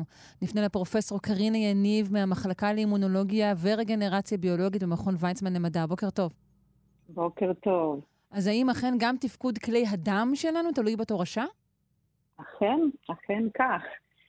חשוב מאוד כנראה לפי המחקר החדש שלנו, לדעת אה, מי ההורים שלך. לא רק אה, איפה נולדת, אלא מי ההורים שלך, מאיזה תאים הגעת לכלי דם המסוים בכל איבר, בשביל לדעת בדיוק מה התפקיד שלך צריך להיות. Hmm. בואי נתחיל בהתחלה. בעצם מה הם כלי דם? אז כלי דם הם בעצם היחידה הפונקציונלית הכי חשובה בגוף שלנו, לפחות uh, בראייה שלי. אני מתמחה בכלי דם וכלי לימפה, המעבדה שלי. ובעצם כלי דם הם הדרך של הגוף שלנו לתקשר עם העולם החיצוני. אנחנו, כל דבר שאנחנו מכניסים לגוף בעצם עובר דרך הדם שלנו. כל תא בגוף שלנו צריך שיגיע אליו כלי דם על מנת שהוא יוכל לקבל חמצן ואת כל הנוטריאנטים, את כל האוכל כביכול שהוא צריך בשביל לתפקד. אז אה, זה בעצם הלב והכלי דם הם האיבר הראשון שמתפתח בעובר, ובלי זה אין לנו בכלל עובר. כלומר, אם הלב לא מתחיל לפעום בשלב מאוד מוקדם בהיריון, והכלי דם מתחילים אה, להביא דם לכל התאים, אז העובר הזה לא, לא יתפתח בכלל. Mm-hmm. ובאילו דרכים אה, אה, בעצם צומחים, במרכאות, כלי דם? אז זהו, אז מה שידענו בעצם זה שכלי דם יכולים אה, לצמוח מכלי דם, מכלי דם קיים, כלומר יש לנו כלי דם יותר גדול שמתפצל ושולח ענפים יותר קטנים, וגם יש כלי דם שמתפתחים מאיזשהו סוג של סטמפלס או תאי אם או תאי אב, תאי אם אני מעדיפה לקרוא להם, שמתאחדים ויוצרים אה, כלי דם אה, חדש. מה שאנחנו מוצאים פה בעצם זה שזה איזשהו סוג של מנגנון חדש, שבו כלי לימפה, שזה כלים מאוד מאוד אה, מיוחדים, שיש להם תפקיד קצת שונה מכלי דם, יכולים גם להפוך לכלי דם באיברים מסוימים ובמצבים מסוימים. Mm, כלי לימפה משתייכים לפחות, אה, זה קשור למערכת החיסונית של הגוף, נכון? נכון, נכון, כלי לימפה הם הכלים ש, שבהם בעצם נעים כל התאים של המערכת החיסונית. יש להם הרבה תפקידים, זו מערכת מאוד חשובה ב, אמ, בעצם לנקז את כל הנוזלים המיותרים שמופרשים מכל האיברים בגוף שלנו, וזו מערכת גם שקשורה לאפטייק, אמ, אני לא יודעת איך אומרים אפטייק, של שומנים מה, מהמעי. וכמובן, כמו שאמרת נכון, המערכת החיסונית. אז חלק כלים... מכלי הלימפה, ראיתם שהם עוברים בעצם הסבה לכלל כלי דם? בדיוק. כן, כן, כן, כן. זה היה תהליך מאוד מפתיע, כמובן, כי עד עכשיו לא, לא, דבר כזה לא נצפה. אבל לכן אנחנו רואים באיבר מאוד מסוים של דג הזברה, שלא רק שכלי הלימפה הופכים אה, להיות כלי דם, אלא שאם זה לא קורה בדרך הזאת, אז הכלי דם האלה לא מתפקדים כמו שצריך בדג הבוגר. כלומר, זה, זה מהלך הכרחי. לגמרי, זה מהלך הכרחי מאוד מתוחכם, מאוד מתוחכם, אני חייבת להגיד, שמצד אחד הוא מאפשר לדג, אנחנו מצאנו את המנגנון הזה בסנאפיר של אה, דג הזברה, mm-hmm. ומה שזה מאפשר זה לייצר כלים שהם במצב אה, אה, מנוחה, נקרא לזה, יש שם מעט מאוד כדוריות דם אדומות. הם, הם כלי דם מאוד מיוחדים שיודעים לווסת את כמות הכדוריות דם האדומות שנכנסות פנימה. ואז במצב מנוחה, הסנפיר הזה כמעט ואין בו כדוריות דם אדומות, אבל במצב של סטרס, נגיד כשהדג צריך אה, לשחות ממש מהר, הכלים האלה נפתחים ומאפשרים אה, יותר דם לזרום פנימה, וככה זה עוזר לתפקוד של, ה, של הסנפיר. Mm. עכשיו, אנחנו מוצאים שהדבר הזה קורה אך ורק אם הכלים האלה נוצרים מכלי לימפה. אם הם נוצרים ישירות מכלי דם, אז כל המערכת הזאת בעצם... לא עובדת. משתבש, בדיוק, משתבשת ולא פועלת כמו שצריך. אני רואה שהאופן שבו הצלחתם בעצם אה, להוכיח את זה או לפתור את האלומה הזו, זה על, על ידי השוואה לדגים מהונדסים שבכלל לא יכולים לייצר כלי לימפה, נכון? בדיוק, בדיוק, כן. זה היה ממש... אה, אה, האמת היא שאני חושבת שזה אחד מהדברים היפים שהצלחנו למצוא בעבודה הזאת, שכשאנחנו לוקחים דגים שאין בהם לימפה, אנחנו רואים שהסנפיר נוצר, וגם יש לו כלי דם. אז, אז בהתחלה זה היה קצת מאכזב. כן, הנה, אמרנו... זה אותו דבר, מה? בדיוק, נכון. זה היה באמת קצת מאכזב, אבל זה היופי של המדע. שבעצם הבנו שברגע שהסנפיר נוצר בדגים שאין להם לימפה, התאים האלה באים ממקור אחר, ואז אמרנו, וואו, יש לנו עכשיו הזדמנות לענות על באמת שאלה מאוד מאוד גדולה בביולוגיה התפתחותית, שהיא כמה ההורים שלך קובעים את מי שאתה תהיה באיבר הבוגר. ואז אמרנו, אוקיי, בואו נראה מה קורה לתאים האלה, כשבמקום לבוא מלימפה, הם באים מכלי דם. Mm-hmm. ומצאנו שהסנפיר הזה אומנם מתפתח, אבל הוא לא מצליח לתפקד כמו שצריך, כי הוא פשוט, יש לו כל הזמן יותר מדי דם בפנים. ובגלל שהוא איבר שהוא חשוף וחיצוני, כל הדם הזה הוא, הוא לא טוב לסנפיר של הדג, אז יש שם המון דימומים כל הזמן. העצמות של הסנפיר לא מתפתחות כמו שצריך, ויש לו עוד כל מיני, אה, כל מיני בעיות. כן. עכשיו, לצערנו, פרופסור, אין לנו סנפיר. אז אנחנו רוצים כרגע לדבר על ההשלכה של המחקר הזה אה, על בני אדם וגם על אה, חולייתנים אחרים, נכון? כן, אז, אז זהו. אני חושבת שיש לזה הרבה השלכות שבינתיים אנחנו כמובן לא הוכחנו אותן בעבודה הזאת, אנחנו מתמקדים בדגים, אבל עד עכשיו לא היה שום דבר שמצאנו בדג. ולא קיים בחולייתנים אחרים, או כולל בני אדם. אני חושבת שאחת מההשלכות הגדולות אה, תהיה דווקא במצבים של גידולים סרטניים. האפשרות הזאת של לקחת כלי לימפה ולהפוך אותם לכלי דם, זה תהליך שהוא מאוד מאוד מהיר, קורה, לפי מה שאנחנו מוצאים, וזה יהיה, אמ, אני חושבת שזה יוכל להסביר אולי את היצירה המסיבית של כלי דם בגידולים. זה אה, דבר אחד. ודבר נוסף, יש עוד מערכת שבה אנחנו חייבים אה, לווסת את הכניסה של כדוריות דם אדומות, וזה ההתפתחות של העובר, של עובר האדם. שבחיבור לפלסנטה, לשיליה, אנחנו חייבים שיהיה פה אה, אה, ויסות ובקרה מאוד מאוד מדויקת של כמה אה, תאי דם אדומים נכנסים לאזור שבו העובר מתפתח. ושם מצאנו, שלא אנחנו, אבל דווח בספרות, שיש כלים מאוד מאוד דומים לאלה שאנחנו רואים בסנפיר של הדג. אז אני חושבת שיש, בסופו של דבר נמצא עוד כלים כאלה ש, אה, שבהם זרימת הדם היא לא אופיינית, וסביר מאוד להניח, או נרצה לבדוק, האם גם הכלים האלה יש להם איזשהו מקור אה, בכלי לימפה. וזה ישפיע גם אולי על, על, על גידול איברים להשתלה, על הנדסה של, של רקמות? לגמרי. אנחנו רוצים, אחת מהבעיות הגדולות שלנו בכלל של הנדסת רקמות זה היכולת שלנו אה, לספק דם ל, לרקמות האלה. כלומר, ברגע שהן לא הרקמות האלה לא מחוברות לשום דבר, לא ללב ולא לשום דבר אחר, mm-hmm. אז בגלל זה הן לא שורדות הרבה זמן. ואחת מהבעיות בליצור את המערכת הווסקולרית הזאת של רקמות זה להבין בדיוק איזה סוג של כלי דם או כלי לימפה אנחנו צריכים לכל איבר. כי ברור לנו שלמשל אם אנחנו נרצה ליצור רקמה של מוח, אנחנו צריכים שם כלי דם שהם מאוד מאוד, אה, שהם, שהם אטומים, שהם לא מאפשרים לשום דבר בעצם לעבור, יש שם מחסום. כן. ולעומת זאת בכליה אנחנו צריכים כלי דם שהם הרבה יותר אה, פתוחים, כי אנחנו צריכים לעשות אה, פילטרציה לכל מיני דברים. אז מאוד חשוב שלכל איבר יהיה לו גם את הכלי דם המתאים רק לו.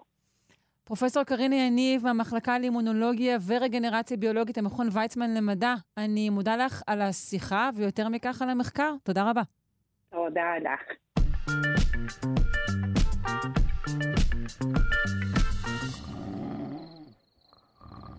שינוי אקלים, אנחנו כבר יודעים, זה לא טוב, אה, וכעת מגיע עוד אה, אספקט מטריד.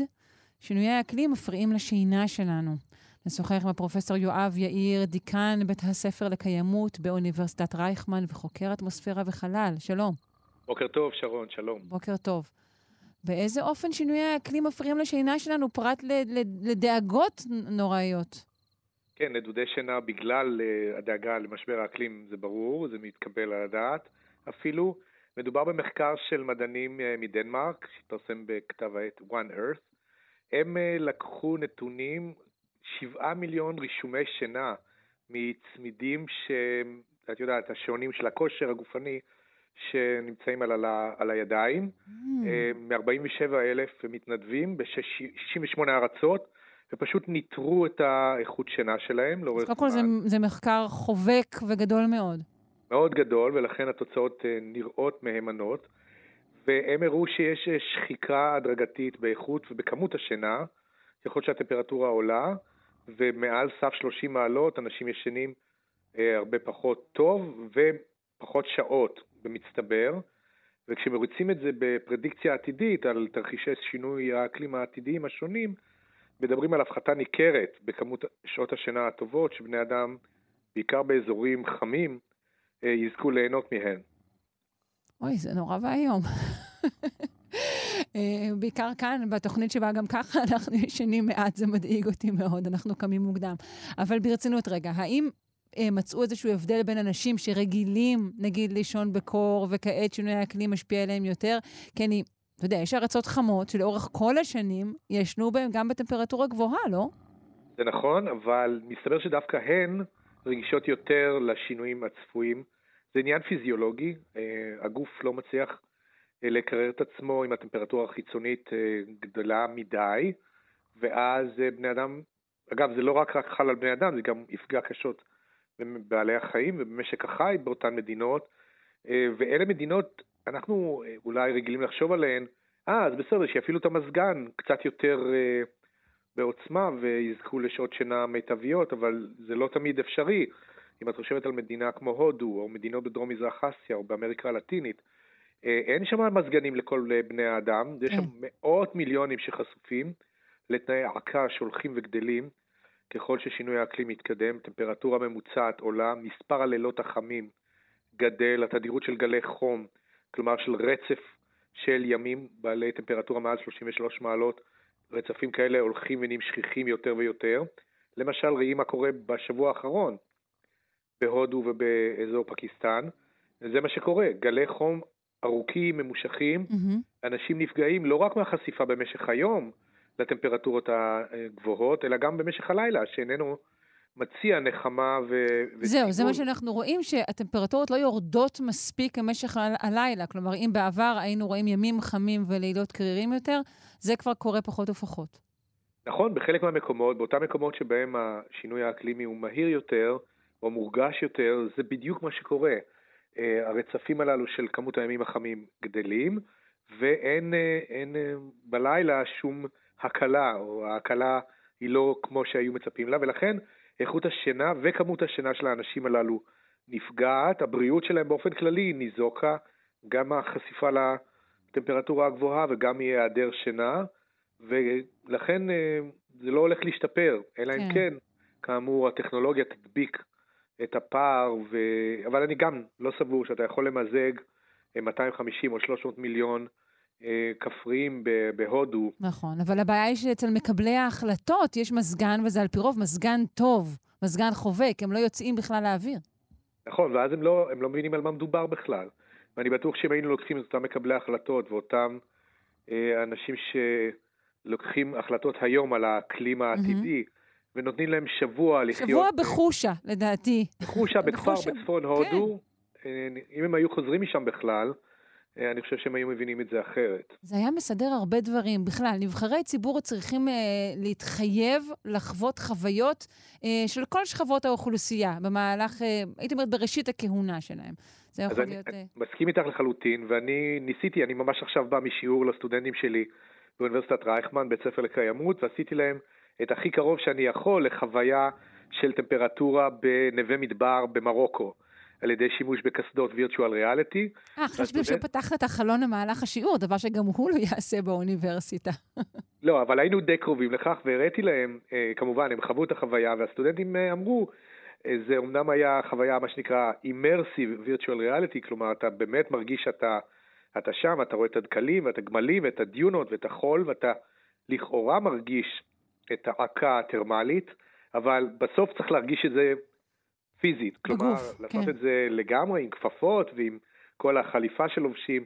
אז אנחנו עוד לא שם, אבל uh, חלק מה, מההדרכה, וה, uh, לנסות לתווך על שינויי אקלים עתידיים ולהגיד איך זה ייראה אם נעשה או לא נעשה את מה שצריך לעשות, איך ייראה האקלים העתידי בעירות, לא בשינה שעליה דיברנו, מהמם. אז, אז באמת שימוש במטאוורס או בהדמיות מתקדמות של אה, מציאות מדומה או מציאות רבודה, באמת אפשר להשיג את זה, ואני גאה לומר שכאן באוניברסיטה שלנו זה מה שאנחנו מנסים להנחיל לסטודנטים. זה יפה, אבל אני באמת חושבת שגם אה, הליכה של אה, רבע שעה בצהריים ב- במרכזים רבים אה, עשויה אה, להביא להבנה, אה, לפחות של חלק מהמצב.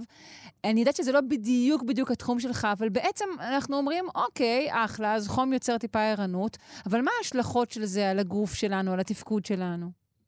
אז כמו שאמרת, אני לא חוקר שינה, אבל אני חושב שכל אחד מאיתנו שהיה לו לילה של נדודי שינה, יודע בדיוק איך הוא תפקד יום של, ביום למחרת, פחות מרוכז, פחות אפקטיבי, פחות פרודוקטיבי, נוח לרגוז.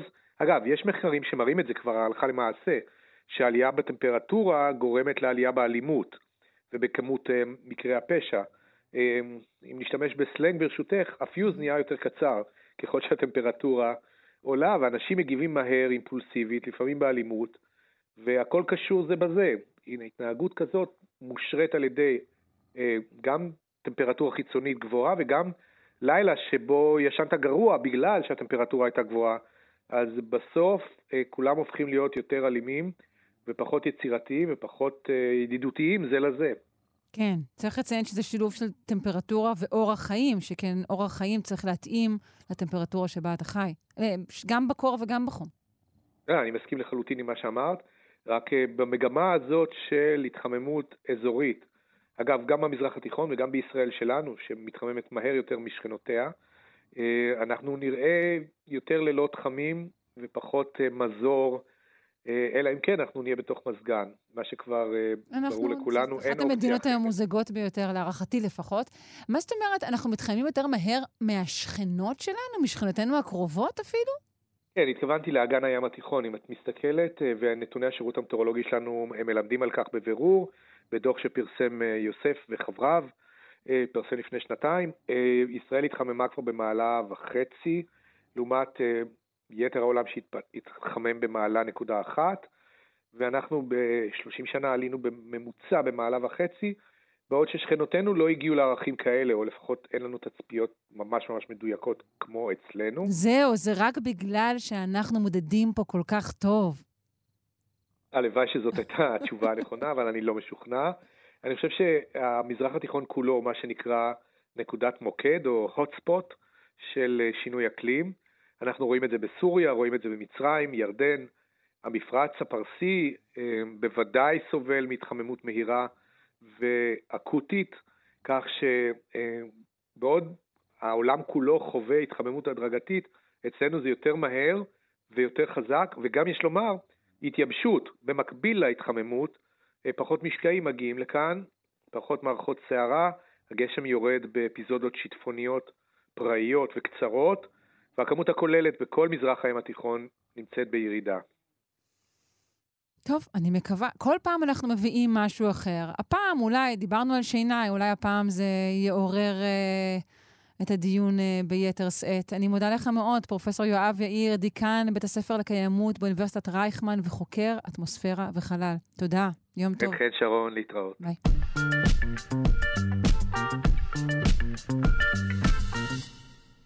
אם גם אתם נמנים על אה, פלח האוכלוסייה שהצליח אה, לחסל אפילו קקטוס, שנמצא במרפסת אה, מוארת וחביבה, האייטם הבא בשבילכם. סטארט-אפ ישראלי הכריז כי פיתח טכנולוגיה מאפשרת להשקות צמח רק פעמיים בשנה, מבלי לפגוע בו. נשוחח עם רותם ברקין, מנכ"ל תום גרו. הלו. שלום, שלום. שלום, שלום. אה, האם אכן כך? זהו? הקץ להשקיה? קץ להשקיה התכופה. אנחנו אה, עמלנו אה, רבות אה, בשלוש-ארבע שנים האחרונות לפתח מצע גידול שבעצם מאפשר לצמח את כל מה שהוא צריך, כולל השקיה. מצע גידול, זאת אומרת, זה משהו שמחליף את האדמה שבו הוא נמצא? נכון.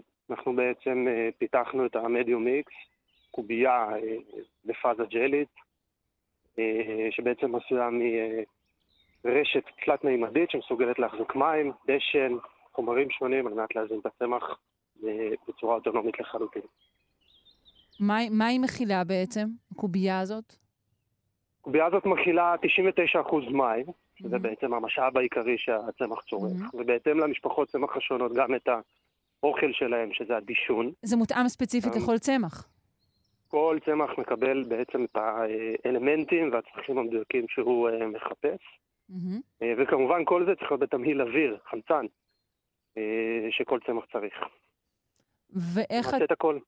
וזה כמו נגיד קפסולה מרוכזת כזו? לכן זה, זה מתכלה כל כך לאט? ויזואלית זה נראה כמו קוביות קרח, uh-huh. קוביות קרח שעשויות מג'ל, שיש להם יכולת להחזיק מולקולת מים בצורה, מצד אחד זמינה לצמח, אבל לא בתצורת מים עומדים.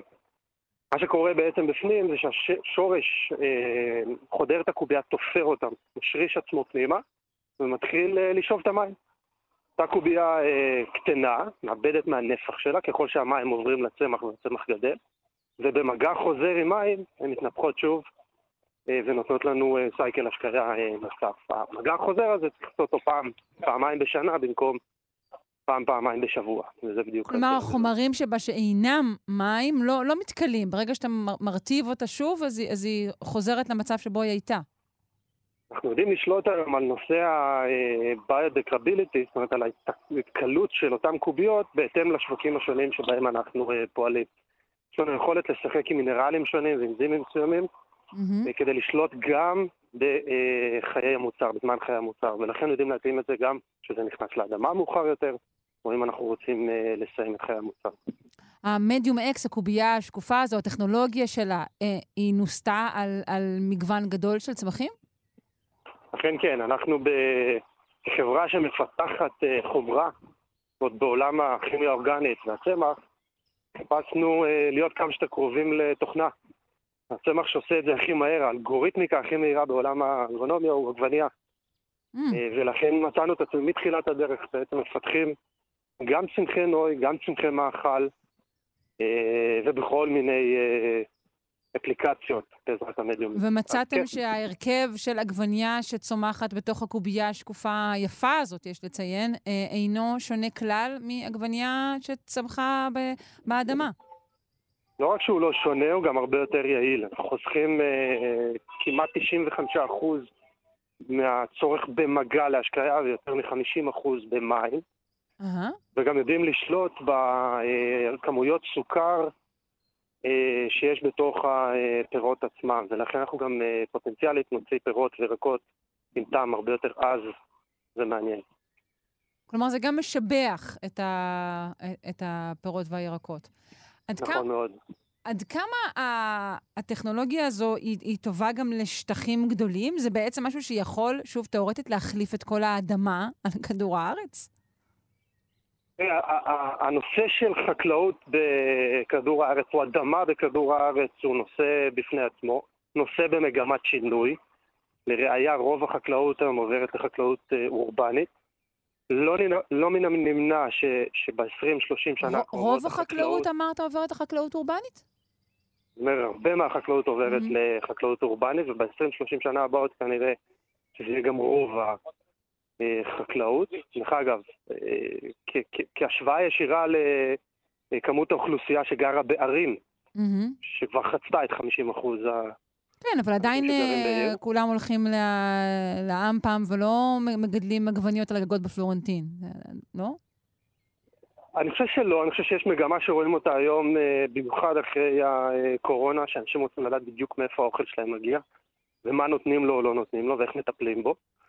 אה, גם זו מגמה שאנחנו קוראים אותה ורואים אותה. אנחנו מאמינים ש- שאוכלוסיית העולם תשנה את הדרך שבה היא מגדלת וצורכת אה, מאכלי, בפרט אה, ירקות ופירות. מהמם. ולכן לא מן הנמנע שאת בבית שלך עוד אה, 20 שנה, פשוט תוכלי אה, לנטוע בצורה מאוד מאוד פשוטה, לשתול את אה, מנעד הקמחים שאת רוצה לאכול, ו- והמדיומיסט יעשה את שלו.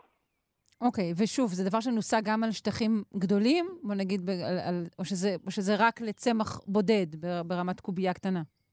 לא, אז היום, היום אנחנו מנסים את זה, היום אנחנו בניסויים, אה, אה, אנחנו קוראים לזה ניסויים פרודוקטיביים בחממות, בגידולים, אה, גידולי פרימיום למאכל, אה, מעולמות האוכמניות, פפאיה, ליצ'י וכן הלאה, דברים שמנסים אותם בעיקר במצב מנותק, אבל כבר במסות הרבה יותר גדולות. אה, שם אנחנו נמצאים מבחינת הפיתוח שלנו היום.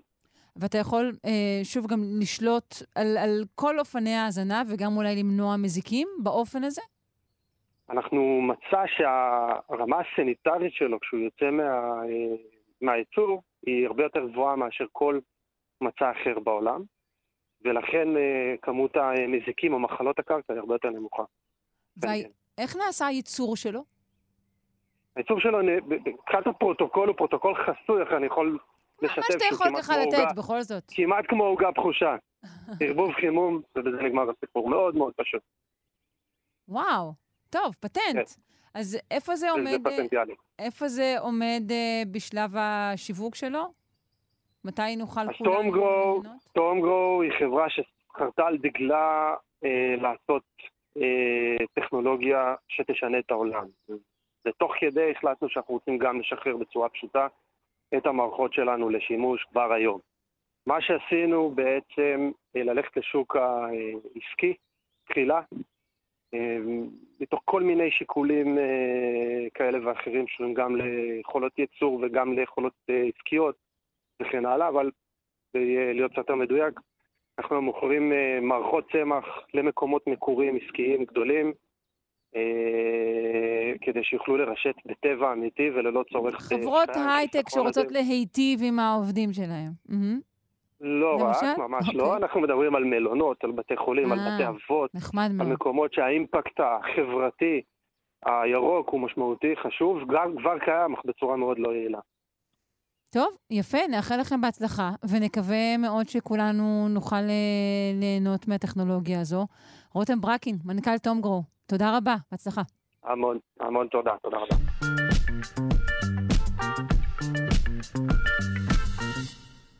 היום מתקיים אה, מושב כחלק אה, מהכנס אה, הגדול מי אני שיר ישראלי. התקיים מושב אה, שעוסק ב-40 שנים למלחמת לבנון והשפעתה על המוזיקה הישראלית. נפנה לרן רימון, מבקר מוזיקה, עורך אתר הבית של ynet. היי רן. היי, בוקר טוב, שרון, מה העניינים? בסדר גמור. אה, אז כשאנחנו מדברים על לבנון, אנחנו לא חושבים בהכרח על המוזיקה שנולדה שם, אבל זה כן איזשהו קו פרשת מים במוזיקה הישראלית, נכון? זה לחלוטין קו פרשת מים במוזיקה הישראלית, בגלל שבעצם אה, במלחמת לבנון התחלנו לשמוע קצת, אה, קצת, הרבה, ביקורת. כל הלכידות הזאת שידענו, כל השירים שהכרנו, כל מה שהיה לפני זה, הישראלי היפה, יפה הבלורית והתואר, וכל הדברים האלו, הלכו והתפוגגו להם לאט לאט. כי זו מלחמת האי-הסכמה בעצם, אולי הראשונה. אני, אני לא כל כך רוצה להיכנס דווקא לפוליטיקה, ואנחנו מדברים, זה מלחמת לא, הברירה. אה, עובדה כן, היא ש- שעלו בזמן הזה, עלו רוחות אחרות ובזמן אמת בישראליות. עלו רוחות אחרות, גם השתנתה, זהו, השתנו עוד, עוד כמה דברים, קצת אה, טשטשנו את דמות הצבר, לאו דווקא במוזיקה, אבל פה באמת התחלנו להרגיש את, ה, את הביקורת, את, ה, את, ה, את האי-אחידות. אה, כן, אפשר לתלות את זה במלחמת ברירה ואין ברירה, אין, לנו איך לברוח מזה. כן. עד כמה אתה קושר את זה גם, אנחנו מדברים על אה, תחילת שנות 82. ה-80, נכון? כן. עד כמה אתה קושר את זה גם... ב-77? בדיוק. אנחנו בעצם איך ידעתי נמצאים... אה, ידעתי שזה יגיע. כי אתה מכיר אותי ואתה יודע לאן אני הולכת. נכון, אנחנו בעצם נמצאים גם, גם אחרי 77, אבל אני התכוונתי ל-77 אחרת. התכוונתי גם לשנים שבהם נולד הפאנק בעולם. וכידוע, בישראל דברים מגיעים כמה שנים אחר כך. אה, כן, אנחנו, זה יפה, אנחנו מכוונים גם לקליק, ששרים את, אה, את זוכרת, אל תדליקו לי נר. לא צריך ש- שתדליקו לי נר, כן. בוודאי, שזה כאילו, אין, אין יותר מחאה מזה. וזה שיר ש, שלפני זה לא יכל לצאת בכלל, אנשים ש, שיוצאים ללבנון, וואלה, הם, הם, הם שרים, אל תדליקו לי נר, אנחנו לא רוצים. ו, ו, ולא הכרנו את זה, לא הכרנו את זה, זה קשור, זה קשור לכל ההלך רוח, אנחנו, אנחנו הרי late bloomers פה כן. בישראל, כן? אנחנו לא, לא וודסטוקים ולא לא ידענו בזמנו ולא מחנו בזמנו ועשינו כאילו שיער, אבל, אבל פה באמת התחילה איזו אמירה. לאט לאט, אפילו המיינסטרימים, בואי בואי נלך רגע למשהו שהוא, וואלה, מיינסטרים, ירדנה ארזי. כן, יותר מיינסטרים? מזה אין. מה, היא גם כן הצ- הצטרפה לקולות המחאה בשעתו?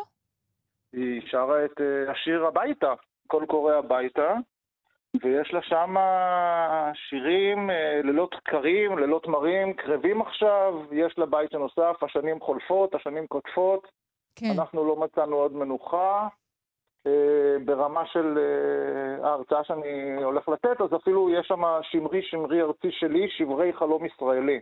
וואו, אני חייבת להגיד ש- שזה דברים שנתפסו אצלי כארטילאיים יותר, ועכשיו אני שומעת את זה דרכך אה, באוזן אחרת. כן, זה, זה אפילו כשקראתי קצת על השיר, אז uh, קצת החרימו אותה אחרי זה, קצת uh, יצאו נגדה. ואנחנו מדברים על ירדנה ארזי, כאילו, ה- האויב הגדול שלה היה הרי עפרה חזה. בואי בוא, בוא, בוא, בוא נשים את הדברים במקומם. עד לאותו רגע, כן. עד מי- לאותו רגע. מי עוד במיינסטרים בעצם אה, עסק במחאה אה, ברמה ברורה יותר או פחות? תיסלאם? חצבים פורחים? חצבים פורחים, נכון. נכון, שאומנם אנחנו, אנחנו דור שגדל שם חצבים פורחים, זה היה גם פרסומת לבנק לאומי, אני לא יודע אם את זוכרת מה המצב חצב וכל הדברים האלה, אבל אה, חצבים זה גם שמות של חללים בקשר הצה"לי. זה די מדהים שהבנק לקח קשר שהיה טעון כל כך. אני לא בטוח שהם היו מחוברים שם לכל מה שקורה. Mm, אוקיי. יש לנו את אה, שלום, ששר את אה, לא עוצר באדום. הוא אף פעם לא הסכים להגיד, אבל זה על אריק שרון. שזה השיר על אריק שרון, נכון? ועל אה, הכניסה של עוד קילומטרים רבים לתוך לבנון. מהמם. בדיוק, בואי בוא נדבר על סרט שגם אותו אנחנו זוכרים, אה, שתי אצבעות מצידון, שזה סרט שאגב, הסרט עצמו הוא, הוא, הוא סיפור מעניין כי הוא בעצם הפקה בשיתוף עם דובר צה"ל, אבל השיר עצמו שיצא משם, של, של חבר'ה, של אלי מדורסקי, אנחנו בחור לא מוכר שכתב את זה, בעצם הבחור עצמו שר, אני יושב בדיכאון כל היום, סיור, שמירות, מסתכלים על מי לראות, כאילו, זה, זה, זה מה שהבן אדם כותב משם. כן. ובואי, אם אני אנסה רגע לתת לך השוואה לשירים שהיו לפני זה, ש, ש, שההורים שלנו גדלו עליהם, כאילו, הרעות נסעוך בלי מילים, אפורה, עקשנית ושותקת, מיל... איזה, איזה שירים היו אז, את חכי לי ואחזור. זה לו כמו יהי- מקבילה, שוב, אנחנו באותם שנים שגם נולד אולי אה, הילד הזה הוא אני להבדיל, שגם הוא בעצם היה הילד המקטר הראשון. אז הנה גם נולד החייל המקטר הראשון. אה, כן, ו- ולצערי, ל- ליהודה אטלס לא הייתה המשכיות אחרי זה בעיניי, ש- שנגעת פה במישהו שהוא כל כך יקר לליבי. ואיפשהו אה, לבנון גם, גם חזרו קצת אחורה, ובאמת נפתח פה איזה סכר. א', כי השירים לאו דווקא נכתבו אז, יש אה, שירים שחזרו אחורה. את אומרת, אה, שאלת אותי על מיינסטרימים. קחי את אתניקס, יש יותר מיינסטרים מאתניקס בעיקרון? אמ, אתניקס זה להקה מתעתעת, אבל כן, נתפסת בהחלט כלהקת מיינסטרים. אתניקס זה להקה מתעתעת, זה משפט שאני אקח איתי מהשיחה הזו, זה כבר אני מבטיח. אבל אה, אפילו אתניקס שרים, מחר אני בבית, נמאס לי לתקן עולם בארץ יריבה. והחבר'ה האלה הופיעו בלבנון, בלבנון של. של, של הגילאים שלי, של, של אה, 90 קדימה. כן. הרי מלחמת לבנון אמנם התחילה ב-82, אבל היא נגמרה סופית סופית רק ב-2000, כן. כשיצאנו. ו- וזה מה שהם שרים. והאם יש מחאה מזה? יובל בנאי שר פתאום את לא יכול לעצור את זה, הוא נזכר בלבנון. עכשיו, זה לא אלבום שיצא בשנות ה-80. כן, זה אלבום מאוחר. הרבה יותר, התותח זה אלבום מת- של זיכרונות. נכון, התותח מצלצל פעמיים באלבום הראשון של משינה, הם מדברים, הזיכרונות שלהם מלבנון, שלו ושל שלומי. אה, גברים בוכים בלילה, גם הנגיעה של אבנר גדסי פה. ומשם נפתח איזשהו, כמו סכר על, על לבנון, ש, ש, שאם תחשבי רגע על האינתיפאדה למשל, על האינתיפאדה אין אף שיר שמדבר בכלל באיזושהי קונוטציה חיובית. יש לנו רק שירים שליליים, שליליים במרכאות כמובן. יש לנו את חווה ששרה את חד גדיה, וזאת חווה ששרה לנו את לו יהי בזמנו. כן. יש את יורים ובוכים, ש, שלא הסכימו לשדר, אני זוכר בתור ילד, בגלי צה"ל זה נאסר לשידור, זה ואת אחרינו המבול של נורית גלרון. אז בעצם זה בהחלט איזשהו אה, קו, קו פרשה ש, ש, ששינה פה דברים, כי, כי לפני זה באמת היו יחידים, ואם אם ניקח את מלכת האמבטיה, שכל החיים שמענו על מלכת האמבטיה, איך ההצגה כן, ירדה, איך הוא נפסל.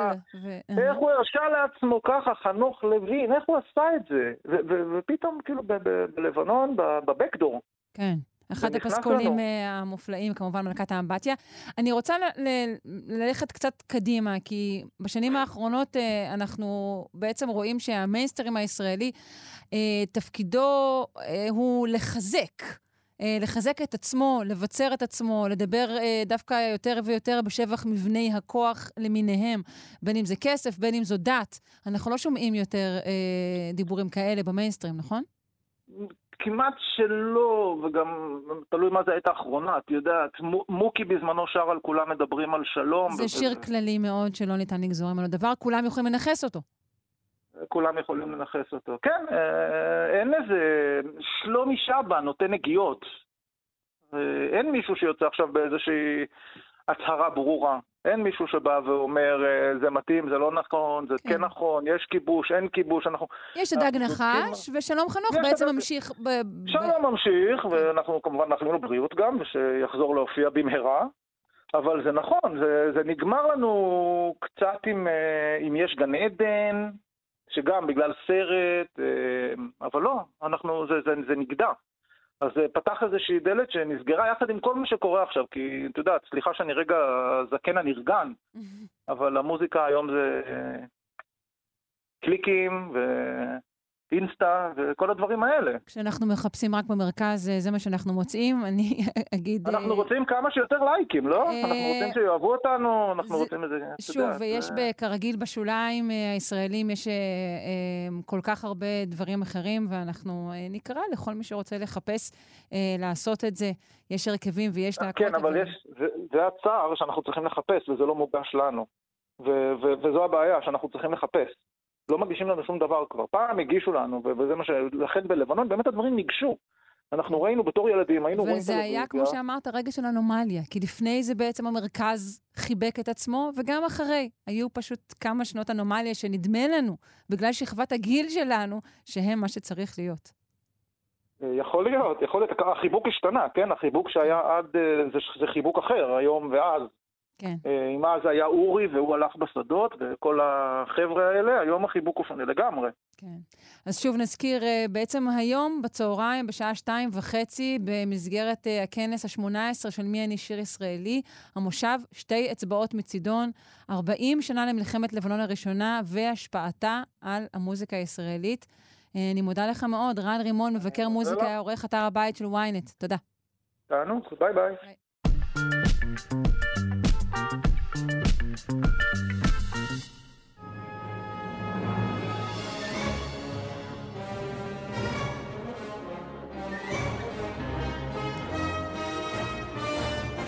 ההיסטוריה המטורפת של העולם עם ערן מנהר, עורך ומגיש ההסכת מנהר הזמן. ואם גם אתם לא אוהבים את יום שני, הרי שפינה זו מוקדשת לכם. שלום, ערן. אהלן. היי. כן, כן. ימי שני אה, הפכו לאיזה מושא של אין ספור יצירות קנוניות בתרבות הפופולרית, בעיקר כן, שירים. מה שקוראים אצלנו יום ראשון, אה, שביזות יום א'. בדיוק, בדיוק. אז שאר העולם המערבי אה, יש לו שביזות יום ב', Monday Monday, את מכירה? של המאמאז, בטח, אחד השירים האהובים. Monday Morning של פליטווד מק, בטח, אחד השירים האהובים. Blue Monday, ניו אורדר. וואו, אחד השירים האהובים. נכון, יש לי עוד אחד, Manic Monday של הבנגלס. די, אתה חייב להפסיק, מסתבר שכל שירי יום שני הם שירים נפלאים. בדיוק, נכון. יש עשרות, באמת עשרות רבות של שירים, אבל מכל השירים האלה, יש רק שיר אחד שנכתב בדם. אה, ממש בדם, זה שיר שמתחיל ב- ברצח. אה, הוא, הוא, הוא מספר על, על מסע ירי בבית ספר יסודי בקליפורניה בשנות ה-70. נשמע כל כך אה, מוכר כל כך ונורא. מוכר, כל כך. אקטואלי.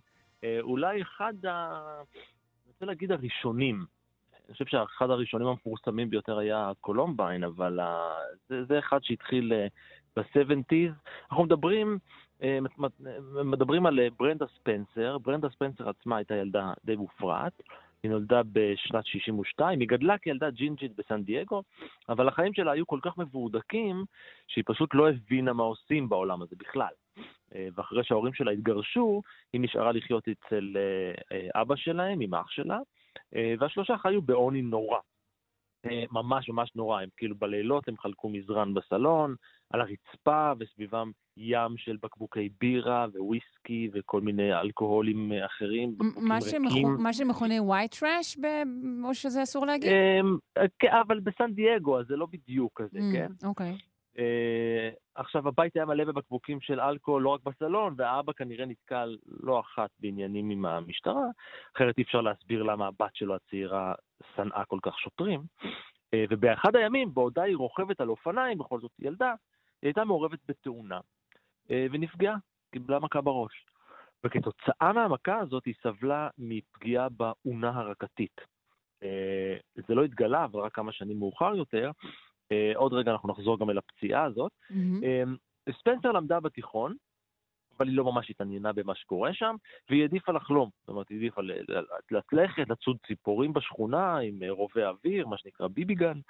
וכשהיא הייתה בת 15, היא הייתה חייבת לעשות משהו כדי לצאת מהתהום הזאת שאליה היא נולדה. והיא רצתה לעשות משהו גדול, משהו שישאיר רושם, שידברו עליו בטלוויזיה.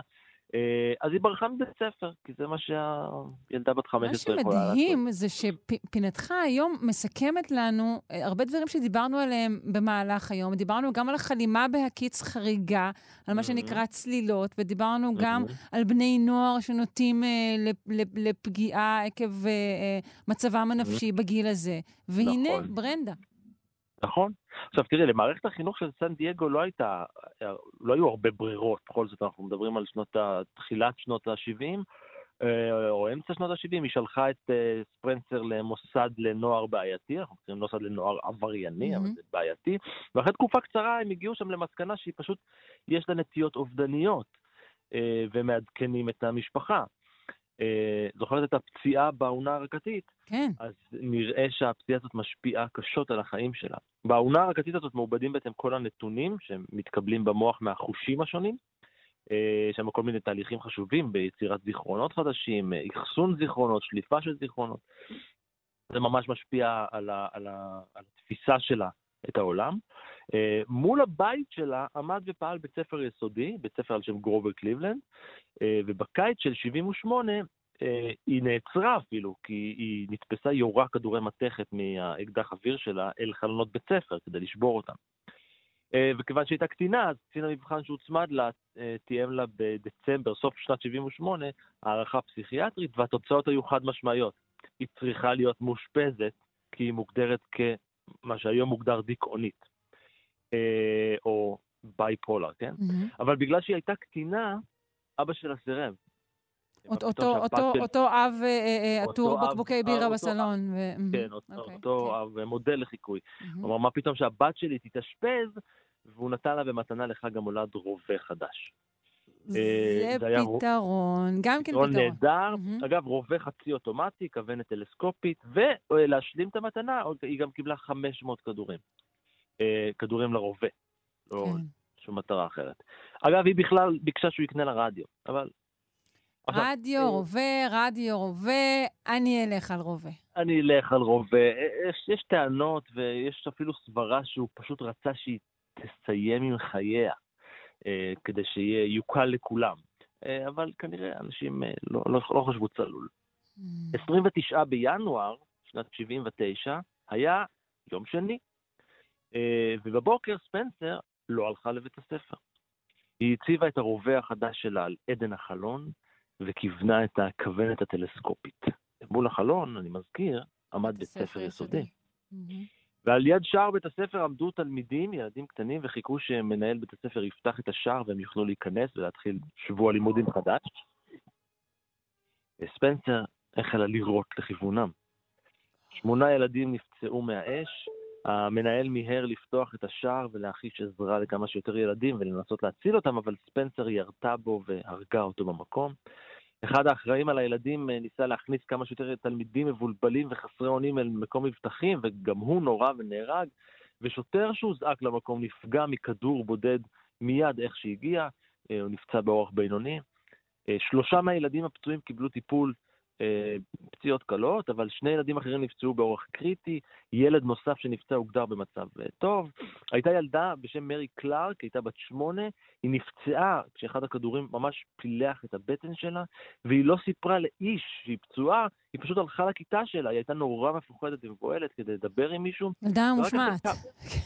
וממש אחרי כמה שעות בלבד היא פונתה לבית חולים והוגדרה כפצועה קשה. אה, עכשיו, כל האירוע הזה נמשך רבע שעה בלבד. אה, אחרי 15 דקות, אה, 30 יריות, ספונסר התבצרה בבית למשך שבע השעות הבאות. אה, לצידה יש 470 כדורי תחמושת, אה, והמשטרה מתחילה לנהל איתה משא ומתן. ובסוף היא מסכימה להיכנע, ולפני שהיא יצאה מהבית והסגירה את עצמה, היא הספיקה לתת ראיון לעיתונאי מהסן דייגו טריביון, אה, והיא אמרה לו, עשיתי את זה רק בשביל הכיף. אה, אני לא אוהבת את ימי שני, זה אה, מחיה את היום. אני צריכה אה, לעשות משהו בשביל שזה יהיה יותר נעים לי. אני צריכה ללכת עכשיו, יריתי בחזיר, אני חושבת, חזיר כאילו כינוי לשוטר, שוטר. ואני רוצה לראות בעוד. יותר מדי כיף לי כדי להזכיר את עצמי. וואו. אז, אז והיא אני- נעצרה ונכלאה לכל חייה. והרעיון הזה כמובן שודר אין ספור פעמים, וה- והאיוב שם נכון. מוזר, וההתבטאויות המוזרות האלו אה, נחרטו בדיוק. עכשיו, עכשיו באותה שנה, 79, אה, בוב גלדוף, אה, בן ה-28, היה חבר בלהקת הבומטאון רד. בוב גלדוף הוא חסיד, הגיע- חסיד אומות עולם לימים. כן, והוא הוא הגיע להתארח באחד מאולפני הרדיו באטלנטה, ובתוך האולפן, ממש על יד גלדוף, עמד מכשיר טלפקס. זוכרת שפעם היה טלפקס שמקבל ידיעות מהסוכניות אה, החדשות? וכשהגיעה ההודעה על על תקרית הירי הקטלנית הזאת של ספנסר, גלדוף אה, קרא אותה איך שהתקבלה, והוא פשוט נדהם. הוא אמר, לא לאהוב את ימי שני זו סיבה קצת מוזרה לרצוח מישהו. אה, ואחרי הרעיון ברדיו הוא חזר למלון שלו, ובמשך כל הדרך הוא חושב על הידיעה הזאת שהוא קרא בטלפקס. הוא אומר לעצמו, שבב הסיליקון בתוך הראש שלה עבר למצב של עומס יתר. אה, ואז הוא חשב לעצמו, וואי, זה אחלה שורה. שורה טובה. והוא, והוא רשם אותה על נייר. ואז הוא כתב גם את השאלה חסרת ההיגיון של העיתונאי שראיין את ספנסר, הוא אמר, תגידי לי, למה? אז הוא כתב את התשובה של ספנסר, תשובה חסרת היגיון, אני לא אוהבת את ימי שני. ופה, ברגע הזה, נולד הפזמון הכל כך מפורסם של Tell me why, והתשובה כן. היא I don't like Monday. זה בעצם לא- מין אה, She's Living Home של הביטלס מה- מה- מהדור הזה, מהדור הבא. כן, ממש, מהדור הבא, הבא, הבא. הבא, הבא, כן, להבדיל, אבל, כן. אבל עוד שיר שמייצג אה, אה, הלך רוח, אה, אולי אה, ניהיליזם, אה, דברים כאלה. אה, כן, כן, אה, אה, אה, משהו כזה. צריך כן. להגיד שזה הפך להיות להיט מאוד גדול. לפני זה הבומטאון רץ היו סוג של להקת נכון. אה, פאנק. אה, נכון, נכון, הוא, תקשיב, הוא, הוא כיכב גדול. חודש שלם במקום הראשון במצעדים בבריטניה, זה לא, לא סתם.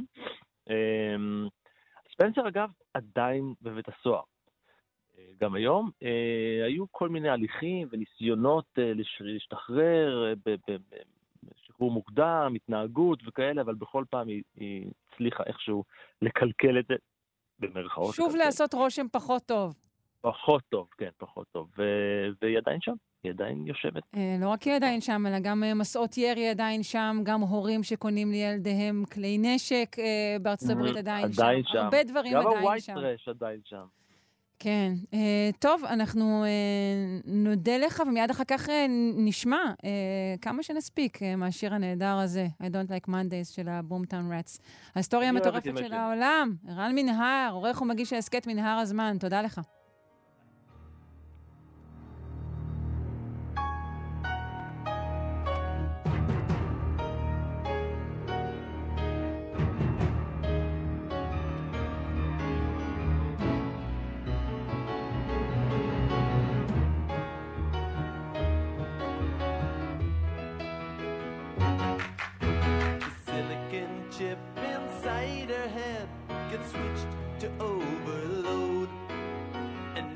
Nobody's gonna go to school today. She's gonna make them stay at home.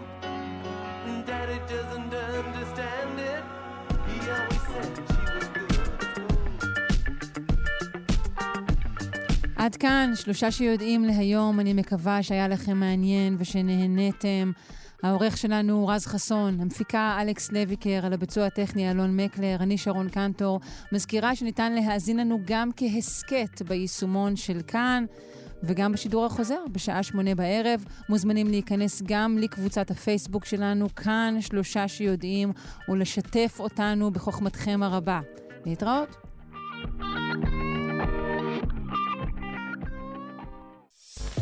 אתם מאזינים לכאן הסכתים, הפודקאסטים של תאגיד השידור הישראלי.